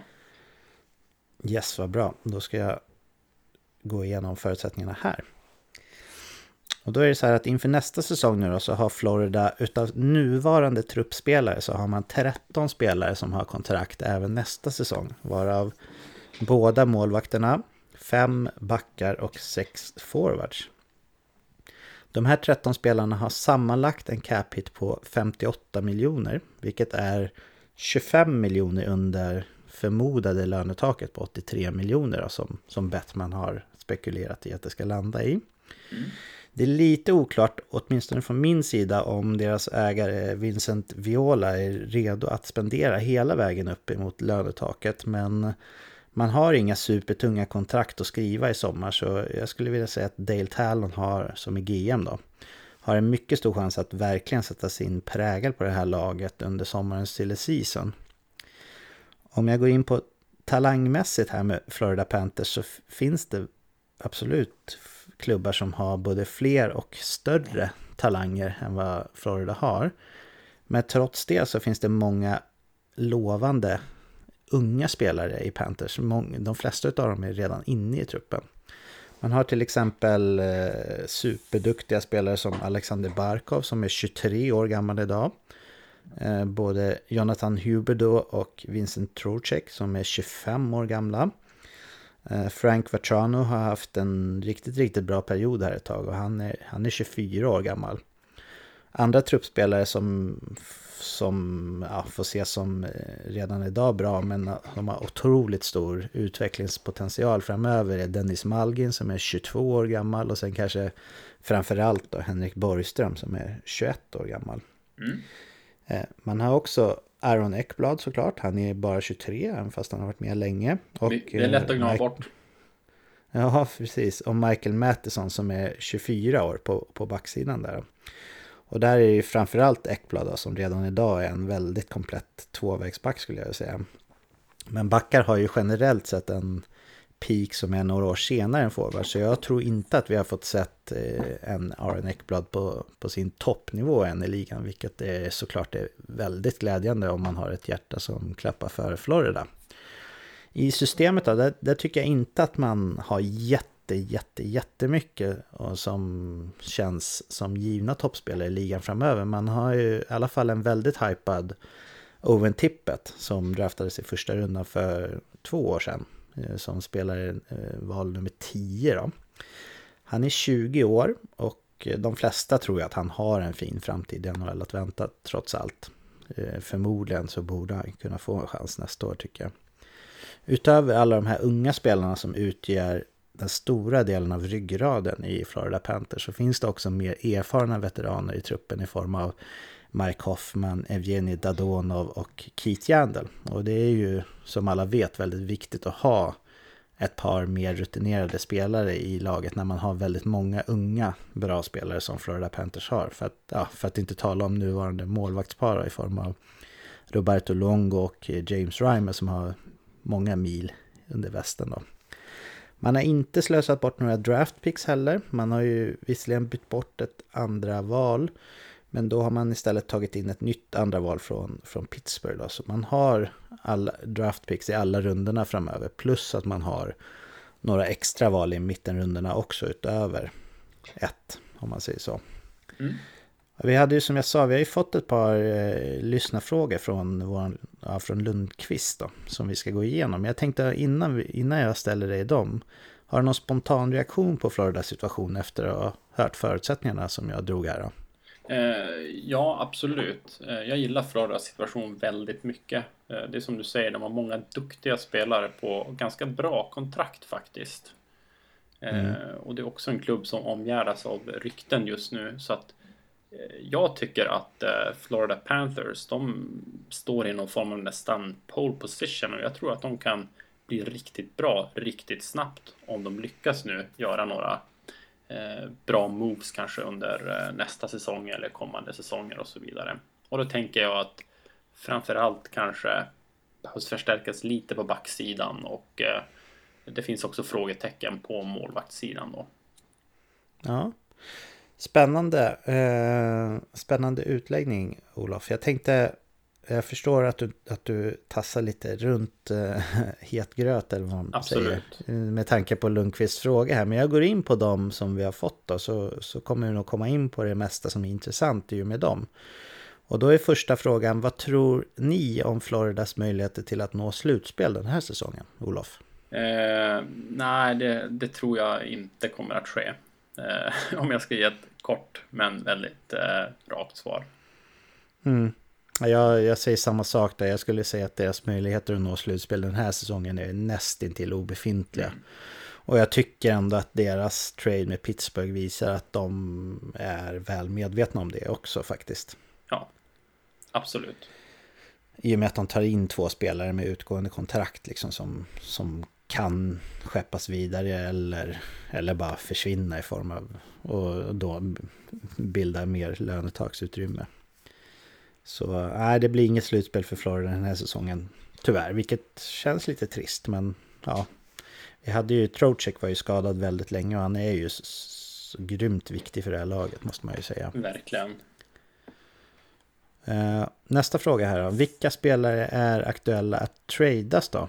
Och då är ju uh, en, del av den frågan är vad tror vi kommer hända med Derek Brassard? Mm. Och då, ja, vi har ju redan pratat om uh, om eh, Brassard lite grann och vi hade några gissningar på vart han skulle gå någonstans. Men det lät ju som att vi båda var rätt eh, inne på att han kommer att tradas va? Visst var det så? Ja, absolut. Och det är som du säger att eh, jag tror också att Florida är väl medvetna om vilken situation de befinner sig i just nu. Så att jag tror definitivt att Brassard kommer att bli tradad. Ja. Finns det någon annan som du tror kan vara aktuell att byta klubb från Florida då? Innan trade deadline? Ja, alltså en spelare som det har pratats om är Jonathan Huber då. Eh, jag vet inte om jag tror att han kommer att bli tradad nu inför trade deadline, men jag ser han som en möjlig kandidat att bli tradad eh, nästa säsong då, eller under sommaren. Kollar vi på mm. deras forwardsuppsättning, eh, Alexander Barkov och Vincent Trocek, de tror jag de är eh, untouchable. De kommer inte att bli tradade. Eh, Dadonov har en no move clause. Han tror jag inte heller kommer bli tradad. Eh, Mike Hoffman har väl någon form av eh, no move clause också. Han får väl, eh, han får ja, det är väl någon lista på tio lagen och sånt där han får uppge. Sen tror jag nog blir kvar också, så då känns det som att ska man ge upp en spelare som kan ge någonting bra i utbyte, då tror jag i så fall att det är Huber då. då. Ja. Men kanske inte redan inför trade deadline om jag förstod det Nej, rätt. det, det tror jag inte. Mm. Vad tror du om Riley Sheehan då, som man också tog in i, i Pittsburgh-traden? Tror du man kan hitta... Får man någonting för honom så släpper man väl honom, eller vad tror du? Ja, det känns som det. Uh, mm. Left wing och center spelar ju han och uh, uh, det är ganska fullt på de positionerna. Så kan man få någonting för honom så då tror jag att man släpper honom också. Och det borde inte vara omöjligt att få något tycker jag. Nej. Nej, det är ju en, en breddspelare som, som kanske skulle kunna platsa i, i andra lag också. Mm. Jag hoppar vidare på nästa fråga då. Mm. Eh, och då undrar Lundqvist, finns det några kontrakt i Florida som man helst skulle vilja bli av med? Ja, eh, där tänker jag lite så här att eh, de har ju två målvakter på ganska långa kontrakt som jag är inte helt säker på att de vill ha kvar i framtiden och jag tänker ganska mycket på de här ryktena som har omgärdats kring Florida Panthers nu om Panarin och Bobrovski. Eh, ni har säkert koll på att eh, Panarin har bytt eh, agent nu mm, nyligen till samma agent som Bobrovski har och det har ju varit snack om att de båda eventuellt vill till Florida då. Jag vet inte Patrik, har du, hur tänker du kring det? Tror du att det finns någon möjlighet att de båda går till Florida och eh, vad krävs i så fall för att det ska hända? Ja, det var ju faktiskt också en lyssnarfråga som vi fick här, så vi bakar väl in den i den här då. För Lundqvist undrar också, vad tror vi om möjligheten att få se Panarin och Bobrovski i Florida nästa år? Ja. Och jag tror ju att de chanserna faktiskt är relativt goda skulle jag säga. Mm. Man måste, måste, måste bli av med åtminstone en av nuvarande målvakter om det, om det här ska kunna hända. Eh, helst båda faktiskt tror jag. Mm. Om man ska ha Bobrovski signad. Jag tänker att Roberto Longo, det är ju inte säkert att han behöver bli tradad. Han har ju haft en del skadebekymmer och man har ju sett äldre spelare med eh, ja, den här lönestrukturen som var vanlig förut då, att man skrev långa kontrakt med lägre lön på slutet. Att han är ju en av dem så jag inte, det skulle inte bli superchockad om Luongo inom citationstecken skadar sig i sommar då, och hamnar på long time injury reserve tills hans kontrakt går ut och då har man ju mm. löst det på det sättet då. Jag vet inte, James Reimer, det, det är inte ett lätt kontrakt att bli av med. Nej, det är lite, den andra lite frågan, lurigt den, där. Jag vill bara flika in det att det var inte jättelänge sedan de skrev det kontraktet heller. Alltså 3,4 miljoner eh, den här säsongen och två säsonger till. Det är för dyrt för att vara en backup. Ja, alltså dessutom har, lag. tycker inte jag heller Reimer har eh, visat den absoluta klassen heller de senaste åren. Jag tycker han har varit väldigt mycket upp och ner. Ja. Nej, grundfrågan här innan vi kom in på Panarin och Bobrovski var ju då om det finns några kontrakt som Florida skulle vilja bli av med. Och där hade jag tänkt att båda målisarna är, är kontrakt som man gärna skulle bli av med. Även fast det är ganska säker på att Roberto Longo är väldigt, väldigt uppskattad i föreningen. Så mm. ja, han, han är ju 40 år så att man får ha respekt för den åldern. Mm. Eh, jag, jag, tror inte att det här är ett kontrakt som man skulle vilja bli av med nästa spelare som jag pratar om nu. Jag tror inte att man vill bli av med det och jag ser inte det som något problem nu. Men Keith Yandel är ju lite smyggammal. Han blir 33 år i år. Mm. Och han har, han har kontrakt fyra år till efter den här säsongen är slut på 6,35 miljoner. Mm. Där ser jag ju en viss risk att han liksom har passerat sin prime har han ju absolut gjort, men att han även har passerat sin tid som effektiv spelare i ligan. När laget Florida Panthers är redo att utmana på allvar. Är det, är det en reell risk som du också ser där, Olof? Eller tror du att jag underskattar Jandels ålderskurva lite grann? Ja, både och. Alltså jag tycker nog att man ska ha kvar Jander. Alltså han behövs i laget nu. Han, eh, han bidrar mycket i powerplay och eh, Ska man göra sig av med ännu en back? Nej, jag, nej, jag vet inte. Jag, jag tycker nog att man ska ha kvar honom faktiskt. Mm. För det, det som jag sa innan där, jag tror att det här laget kan eh, bli bra väldigt fort faktiskt. Ja. Och Jander Jag är väl att jag- li, lite av en Iron Man också, är han inte det? Jo, jo, det är sant. Det känns som att han slog igenom. Nästan igen när Ganska han kom sent till också. Florida faktiskt. Ja, jo, han hade ju en eh, tuff period i Rangers. Men det var ju mest på grund av att Allen Vigneault verkar vara oförmögen att, matcha eh, backar med speltiden som de borde ha. Men eh, det känns som att han var inte purung när han slog igenom Arizona heller. Så Nej. ja, han, han kan nog säkert ha ett par år kvar i tanken. Jag, är- jag är kanske orolig i onödan där. Mm.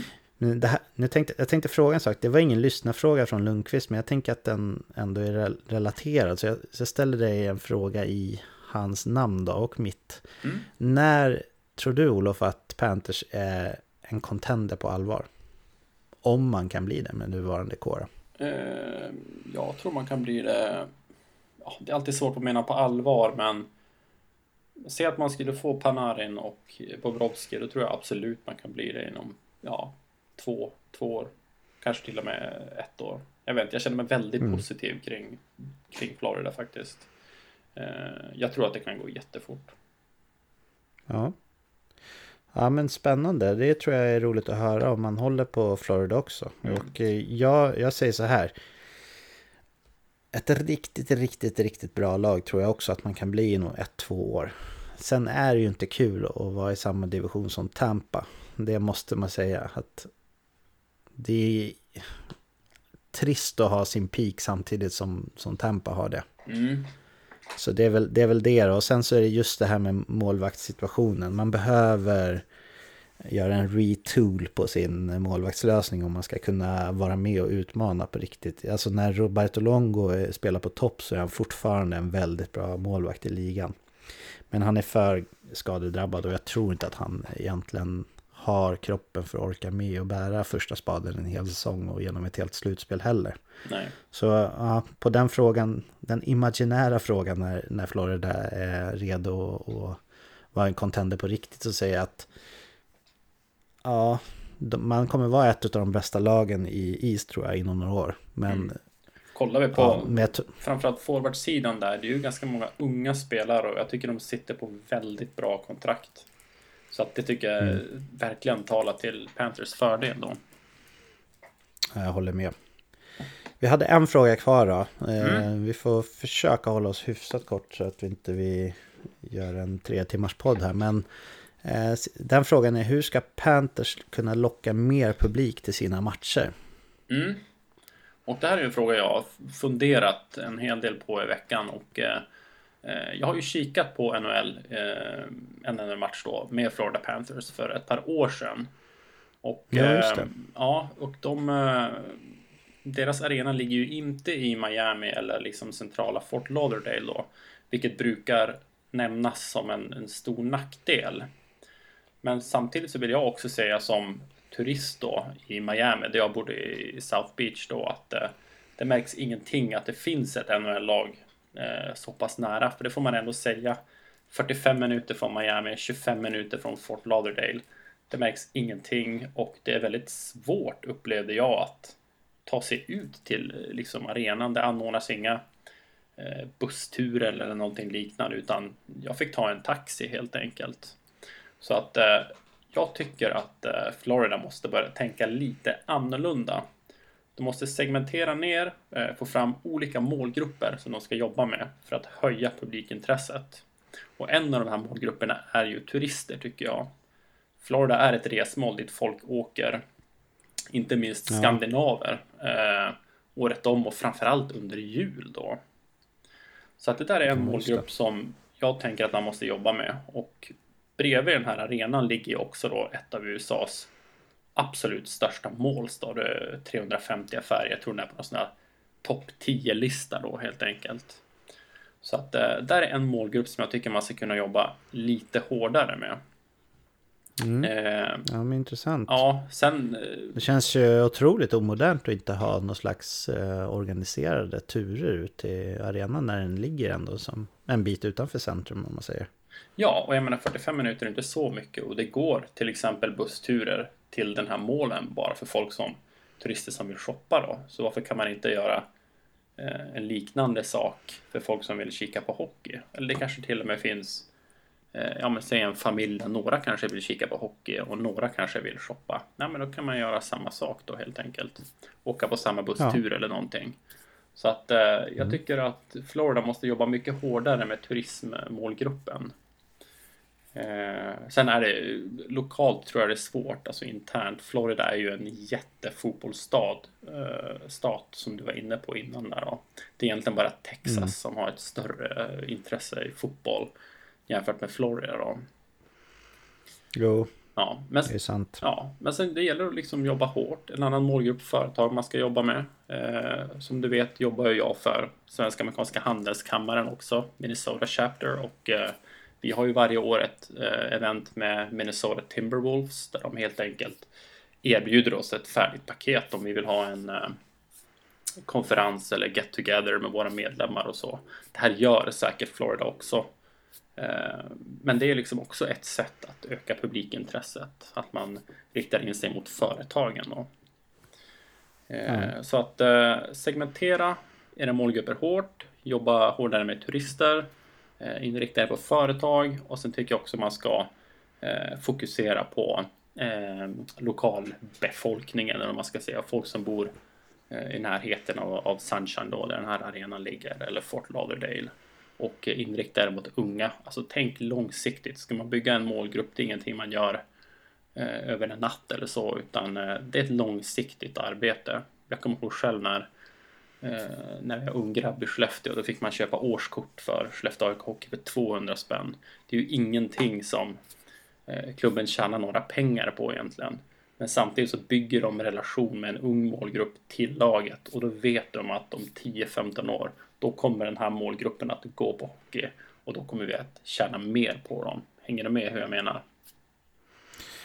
Ja, verkligen. Ja. Nu när jag har hört dig eh, dra allt det här så har jag faktiskt ett tips på hur Panthers skulle kunna locka mer publik mm. till sina matcher. Vill du höra det? Absolut.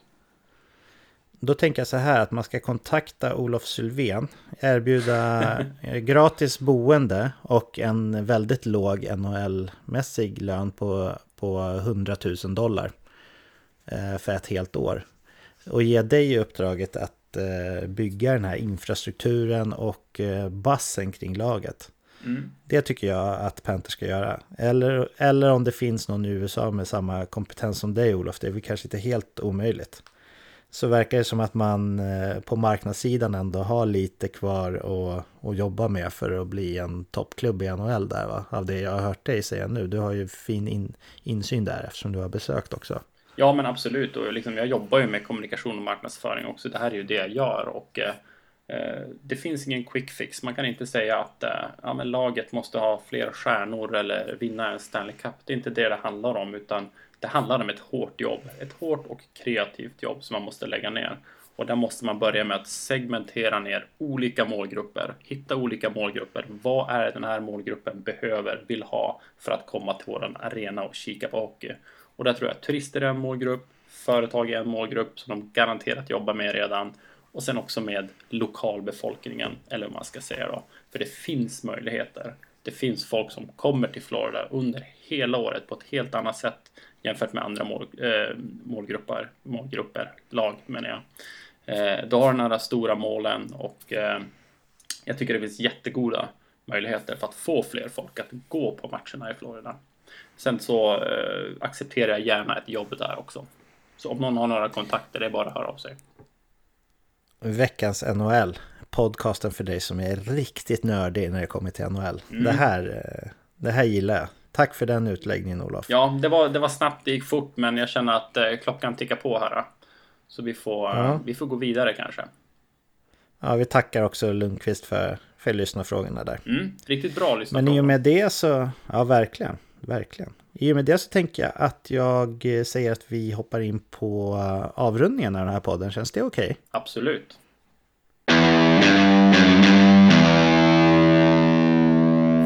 Bra, då börjar vi då att gå igenom vad vi har för några Europamatcher nästa lördag och att eh, se fram emot. Och då har vi klockan 19, två matcher. Dels Buffalo mot Washington och dessutom Ja, det är ju inget derby, de är ju till och med olika delstater, men det känns som ett derby i alla fall. Eh, New York Rangers mot New Jersey Devils. Är det någon av de här matcherna som får dig att suga i hockeytarmen extra mycket på dig, Olof? Ja, möjligtvis. Jag skulle vilja se Capitals då. Kika lite på Burakovsky där, hur han, hur han, hur han levererar. Han har ju höjt sig lite grann nu senaste matcherna här och eh, han är ju också omgärdad av eh, trade-rykten. Så jag väljer Capitals-matchen. Hur tänker du? Ja, jag är nog mer sugen på den matchen också. Dels för att se, för att se Rasmus eh, Dahlin då. Det är alltid kul. Mm. Och eh, Jack Eichel är också lite av en personlig favorit. Och sen så, ja men det där med Burakovsky var spännande. Vi får se, de kanske plockar bort honom i andra periodpausen eller någonting sånt för att han har blivit tradad. Ja. Det har ju hänt sådana saker tidigare. Absolut. Rangers Devils, det är ju, ja, det är två lag. Inget av dem är aktuellt för slutspel så tittar man på den så är det väl för att man, det finns jättemånga Rangers-fans i Sverige. Det finns ganska mycket Devils-fans också faktiskt. Men det är väl främst de som väljer den kanske framför Buffalo och Washington i det här skedet. Mm. Men som vanligt är vi i veckans NHL glada för att det finns tidiga matcher att titta på i alla fall. Och nu Olof, nu ska vi göra någonting som känns väldigt eh, främmande för, för oss att göra utan våran You Crash the Game ciceron David Quicklund. Men vi hade faktiskt tänkt att köra en You Crash the Game utmaning även fast eh, David som har gjort det här spelet inte är med. Eh, känns det okej okay för dig Olof eller känns det som vi är inne och trampar på på någon annans klaver eller vad man säger. Ja, ja men det, det gör vi ju. Men äh, väljer man semester i Spanien för att spela en podd, då får man, äh, då får man köpa det. Ja, faktiskt. Då har jag tänkt så här, vi har ju kört äh, slutspelsfrågorna när du och jag båda har varit med i podden. Så har mm. ju David läst igenom slutspelsfrågor så har vi fått ropa vårt namn då och svara så tidigt som möjligt. Nu tänker jag att vi får ett, tre slutspelsfrågor var, men att istället för att vi ska ropa vårt namn så snabbt som möjligt så får man poängen som man klarar frågan på. Så tre gånger fyra poäng som är max då så är det 12 poäng man kan få om man kammar hem det på fyran eh, på alla tre. Har du förstått förutsättningarna där? Ja, absolut. Så, så jag börjar med att läsa en sån här slutspelsfråga till dig och vill du svara på fyra poäng så får du fyra poäng om du svarar rätt och annars så får du noll poäng på det kortet. Man får inte gå vidare och chansa vidare liksom. Mm. Känns det som ett schysst upplägg? Absolut.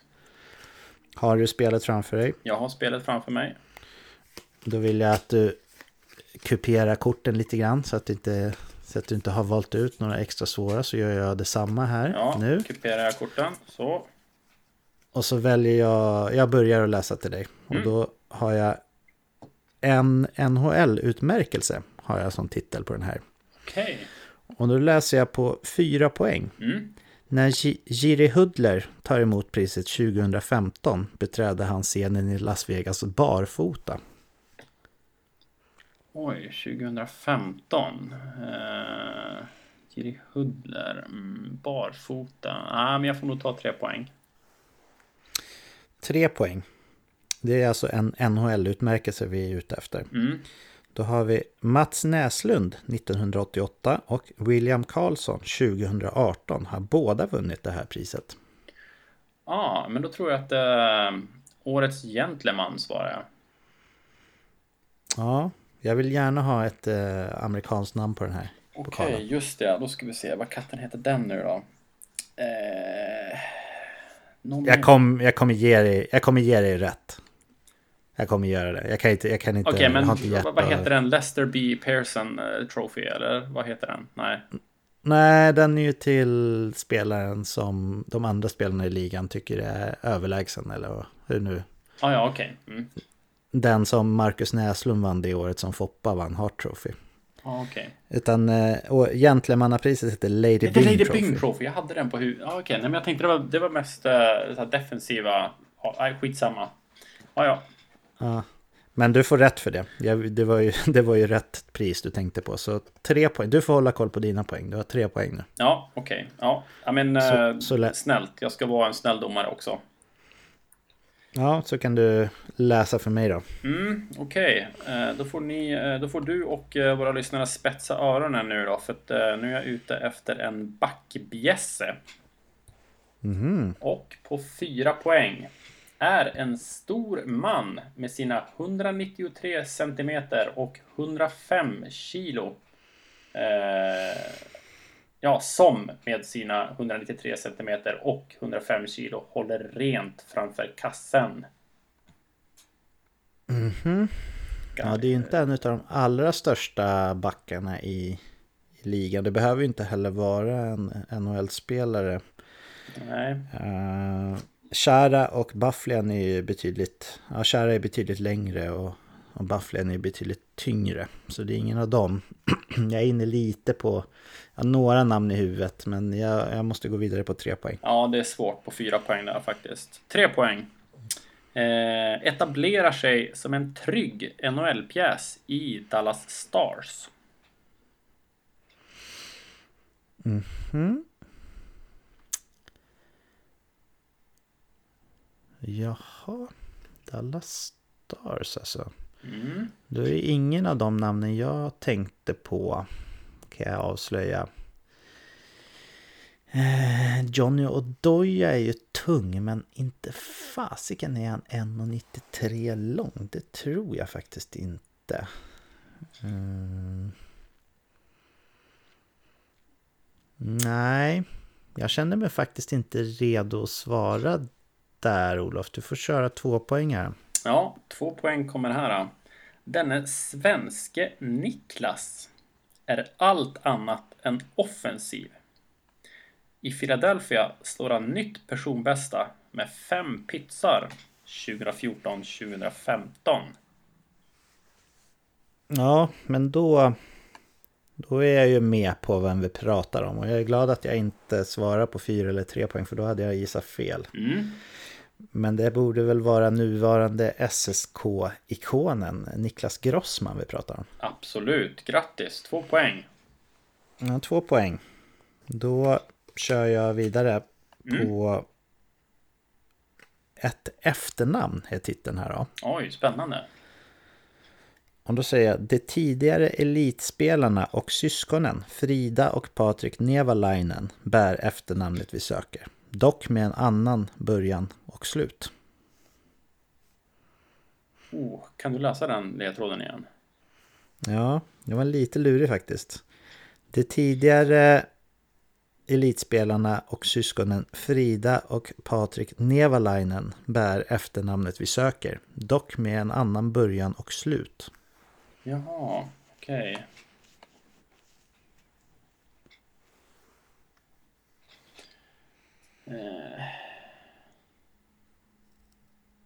Ja, nej, men jag får ta en till ledtråd här. Det förstår jag, den var, den var tuff att ta på uppstuds. Men då kör jag tre poängen då. Mm. En, en Erki med detta namn som spelar fyra säsonger i både Leksand och Färjestad avlider i en båt, båtolycka 2009. Mm. Line finns ju i Nevalainen, tänker jag. Erkilaine. Det ringer en klocka, Erkilaine. Hmm. Frågan är om jag tar en till ledtråd, då borde den ju kanske sitta. Det måste ju ha något med Patrik Laine att göra i så fall. Eh... Eller ska jag vara lite kaxig här? Ja, Nej, men äh, jag... Äh... Nej, jag chansar. Jag säger Line. Ja, det är rätt. Det är helt rätt. Snyggt. Ja, tack. Ja, ja Erke Line spelar ju i Färjestad så eh, jag hade satt den på tre men det var svårt där på fyran. Jag, min första tanke var så här, hette de mer än det, Valainen. Alltså att de hade ett till efternamn. Men sen eh, liksom, det blir ju någon slags eh, halvt anagram eller vad man ska säga. Ja, verkligen. Att det är mitt i deras namn. Ja, men snyggt. Då har du sex poäng då, eller? Ja, och du har två poäng om jag har antecknat rätt här. Ja, får hoppas på att jag får en fyra nu då så ligger vi lika inför sista. Men kör, kör nästa kort du så, så ska jag göra så gott jag kan. Mm. Och nu är jag på jakt efter en målvakt här. Okej. Eh, fyra poäng. Draftas av Florida Panthers som 31 spelare totalt 2008. 2008. Då är det alltså en målvakt som idag är strax under 30 eller kring 30-strecket. Det känns ju som en ledtråd men inget som jag känner mig mogen att svara på faktiskt. Nej, vill Jag får, ha? nog, jag, får, jag får be om trean där också. Det ska du få. Eh, kämpar länge på i AHL. Betar av klubbar som Rochester, San Antonio och Utica i sin strävan mot en fast NHL-plats. Ja, jag har väldigt, väldigt dålig koll på AHL alltså, måste jag säga. Mm. Ja, det var en knivig fråga. Eller kniviga ledtrådar åtminstone. Florida. Ja du, det känns ju inte som att det är en målvakt som slutligen slogs in i Florida i alla fall. Inte i form av någon braksuccé i så fall. Har du några namn som du bollar eller? Alltså jag är inne på åldersspannet där lite grann. Och Mm. tänker typ så här... um, Jag vet, ja, nej. Nej, jag, nej, det blir svårt för mig att vinna om jag går vidare på tvåan. Men jag, jag kan inte den här nu. Jag måste, jag måste fan köra på två poängen också. Säg inte det. Du vet väl hur det gick förra veckan eh, när du låg under med 2-0? Ja, det är sant. Ja, men eh, två poäng då. Ja. Utses i Brynäs dress till elitseriens bästa målvakt 2009-2010. Jaha. 2009-2010, då är det ju inte helt omöjligt att det här är en svensk. Nej. Gick det upp ett ljus i Knivsta nu eller? Ja, jag, det är det att Brynäs, jag gillar inte Brynäs men de har varit ganska duktiga på att få fram eh, bra målvakter. Mm. Så Ja, jag har ett par olika namn Jag har ett par olika namn att välja på. Eh, som alla känns som att de ligger inom rimligt åldersspann också. Ja. Men eh, typ eh, Niklas Svedberg skulle kunna vara en, ett alternativ. Jakob Markström skulle också kunna vara ett alternativ. Anders Lindbäck skulle kunna vara ett alternativ. Mm. Eh, sen har de väl haft... Om du tänker lite haft- grann Florida då? Ja, det är det. Jag, jag, Han draftades ju av Florida. Ja, precis. Jag får inte riktigt in det. Alltså, Markström känns inte som att han draftades av Florida. Måste jag säga. Eh, Lindbäck eller Svedberg utav dem jag nämnde. Uff. Ja, i så fall så är jag väl lite mer kanske inne på Lindbäck. Men nej, jag... Nej, fan, jag kan inte. Jag måste köra ett poängen där. Så. Mm, ett poäng. Kallas Markan. Tradas till Mhm. Vancouver i mars 2014. Ja, ja då, då har jag en gissning. Låt höra. Jakob Markström. Det är rätt. Ja, den var ju tuff alltså. Ja, jäkligt, jag- jäkligt tuff alltså. Det, det Då har jag tre poäng och du har sex poäng. Ja, Det krävs alltså att du bommar och jag får fyra. För om jag ska vinna. ja. Ja, det är ja, ja, jag ska inte ge upp helt. Nej, men det, jag har nog fått lite lättare frågor än dig också tycker jag. Men vi ska inte... Ah. Ja, det vet fan. Tycker du Men inte eh, nej, du har det i dina händer här. Så jag läser, jag läser eh, titeln och sen så kör vi bara så får vi se om du sätter den här. Då. Let's do it. Och då är det en färg. Mhm. KHL-laget Akbars Kazan har färgen på sin matchdress. Hmm. Vänta nu, är det de som kör i grönt eller hur är det? Men ja, jag chansar inte utan jag vill höra en till ledtråd. Taktiskt av det när du, när du Ja. inte behöver så många poäng. Säkra faktiskt. Okej, men då kör jag tre poängen här då. Ja, Filip Johansson trär på sig en tröja i denna färg när han NHL-draftas som 24 spelare 2018. oh, Filip Johansson. Nej, jag, jag vill ta en till ledtråd. Okej. Då... Och den här ledtråden gillade jag.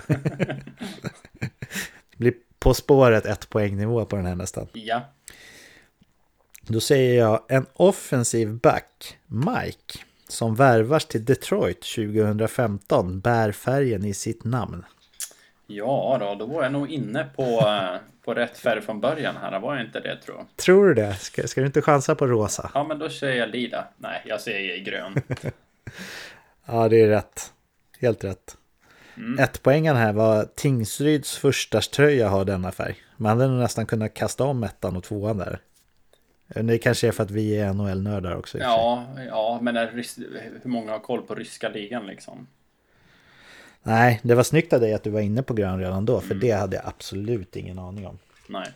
Sen så eh, hade jag kanske kunnat uh, verka fram att Filip Johansson blev draftad av, det var väl Dallas han blev draftad av va? Ja, antar det.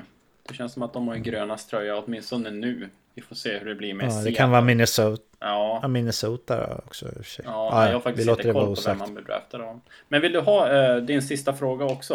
Eh, Ja, men det tycker jag vi ändå är skyldiga lyssnarna. Jag kan ju inte få åtta poäng som du är uppe i. Utan jag kan ju få sju poäng som mest. Men eh, vi, eh, vi kör den i alla fall så får vi se om jag, om jag kan slå någon eh, lyssnare här i alla fall. mm, absolut.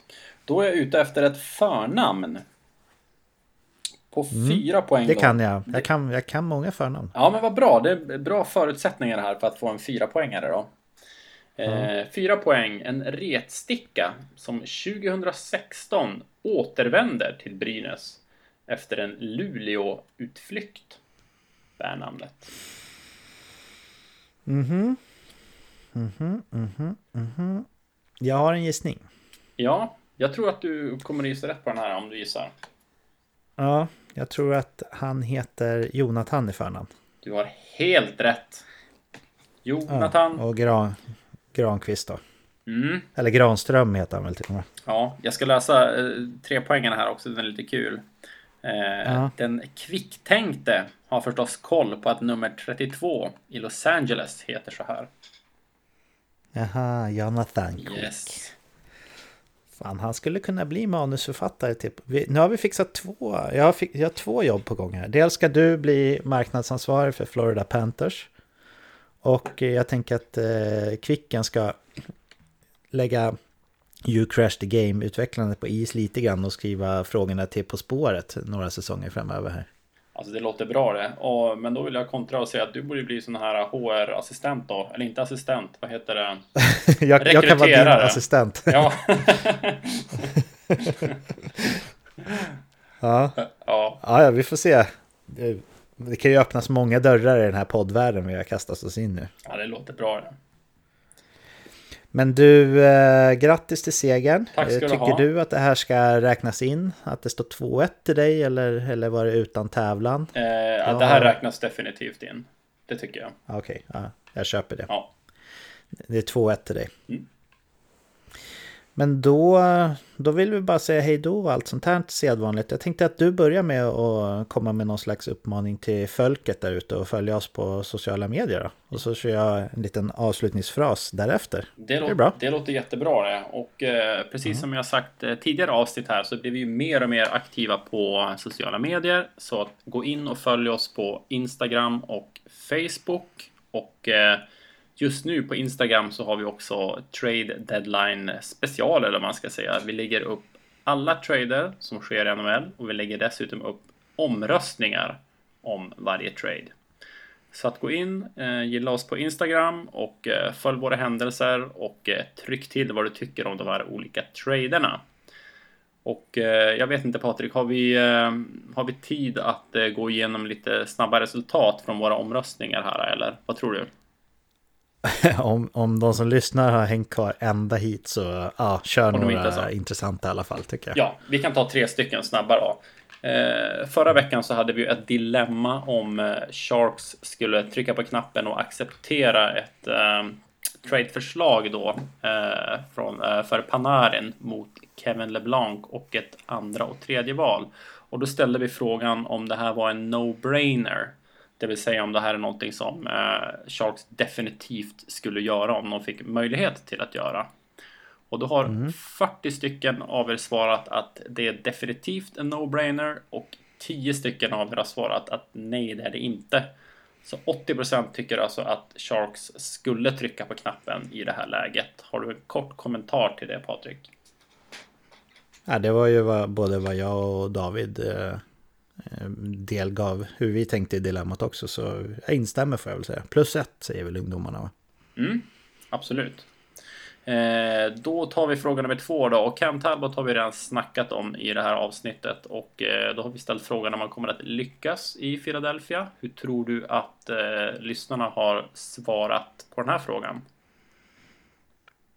Jag tror att eh, med tanke på att man har ganska kort minne och hur Talbots säsong ser ut så tror jag de flesta säger nej. Jag tror inte att de inte tror att han kommer lyckas. Mm, vi har faktiskt 57% som tror att han kommer att lyckas och 43% som inte tror att han kommer att lyckas. Så ganska lika där. Då. Ja, våra följare är smarta. Mm, absolut. Och eh, sist men absolut inte minst då, Emil Pettersson blev ju också tradad här, var det förra eller för förra veckan. Och eh, då ställde vi frågan om vi trodde att Emil Pettersson var en blivande NHL-spelare, ja eller nej? Och hur tror du att lyssnarna har resonerat kring den frågan? Jag är ju lite skeptisk va, så jag tänker att de, eh, de är smarta och de flesta har, tror nej gissar jag på det. Ja, nej, det är, våra lyssnare är positiva människor. De tror faktiskt att eh, det kommer den att göra och 58 procent svarar ja på den frågan och 42 svarar nej. Så ändå ganska jämnt men ändå inte. Okej, okay. mm. ja. Ja, nej men spännande. Det vore ju kul. Mm. Om, eh, ja, det är ju alltid kul när svenskar får chansen. Precis, så att eh, nu kommande vecka kommer det garanterat att bli flera omröstningar och eh, sådär. Så att in och gilla oss på Facebook och Instagram och med det så lämnar jag över ordet till dig Patrik. Snyggt och då vill jag som vanligt säga att jag är otroligt tacksam över att få ta din tid i anspråk för att göra den här podden, eh, Olof. My pleasure. En söndagkväll, en söndagkväll är, värdefull i familjelivet också, men mm. jag älskar verkligen att göra det här. Jag hoppas att lyssnarna känner att vi alla tycker det här är riktigt roligt och det blir fler och fler som lyssnar på oss. Så jag tror att det går fram och att många tycker att vi är hyfsat intressanta i alla fall. Och jag får be om ursäkt för att det här avsnittet blev väldigt långt, rekordlångt. Um, ni kanske får, ja, om ni lyssnar på det här nu, antingen så är ni väldigt uthålliga, då tackar vi för det. Eller så har ni delat upp det på två lyssningar kanske och då, ja, då får man säga att ni är väldigt smarta. Nästa vecka så kommer, så kommer David vara tillbaka från sin solskenssemester om allt går som det är tänkt. Och Olof har redan utlovat att vi får ett nytt dilemma nästa vecka, mm. som vi får varannan vecka. Det ska bli väldigt spännande. Och sen vill jag tacka er lyssnare som jag sa så blir ni fler och fler. Eh, ni får jättegärna hjälpa till och sprida ordet så att eh, ännu fler hittar till oss. Eh, och det gör man ju enklast genom att tipsa folk eller att lämna betyg eller omdöme och så på plattformen där man lyssnar på poddar. Ni når oss som Olof sa via våra sociala medier och på mejladressen info.veckansnhl.se. Och med det så vill jag bara önska alla en riktigt, riktigt fin vecka. Må fantasyhockeygudarna vara med er så hörs vi igen nästa vecka. Hej då! Hej då!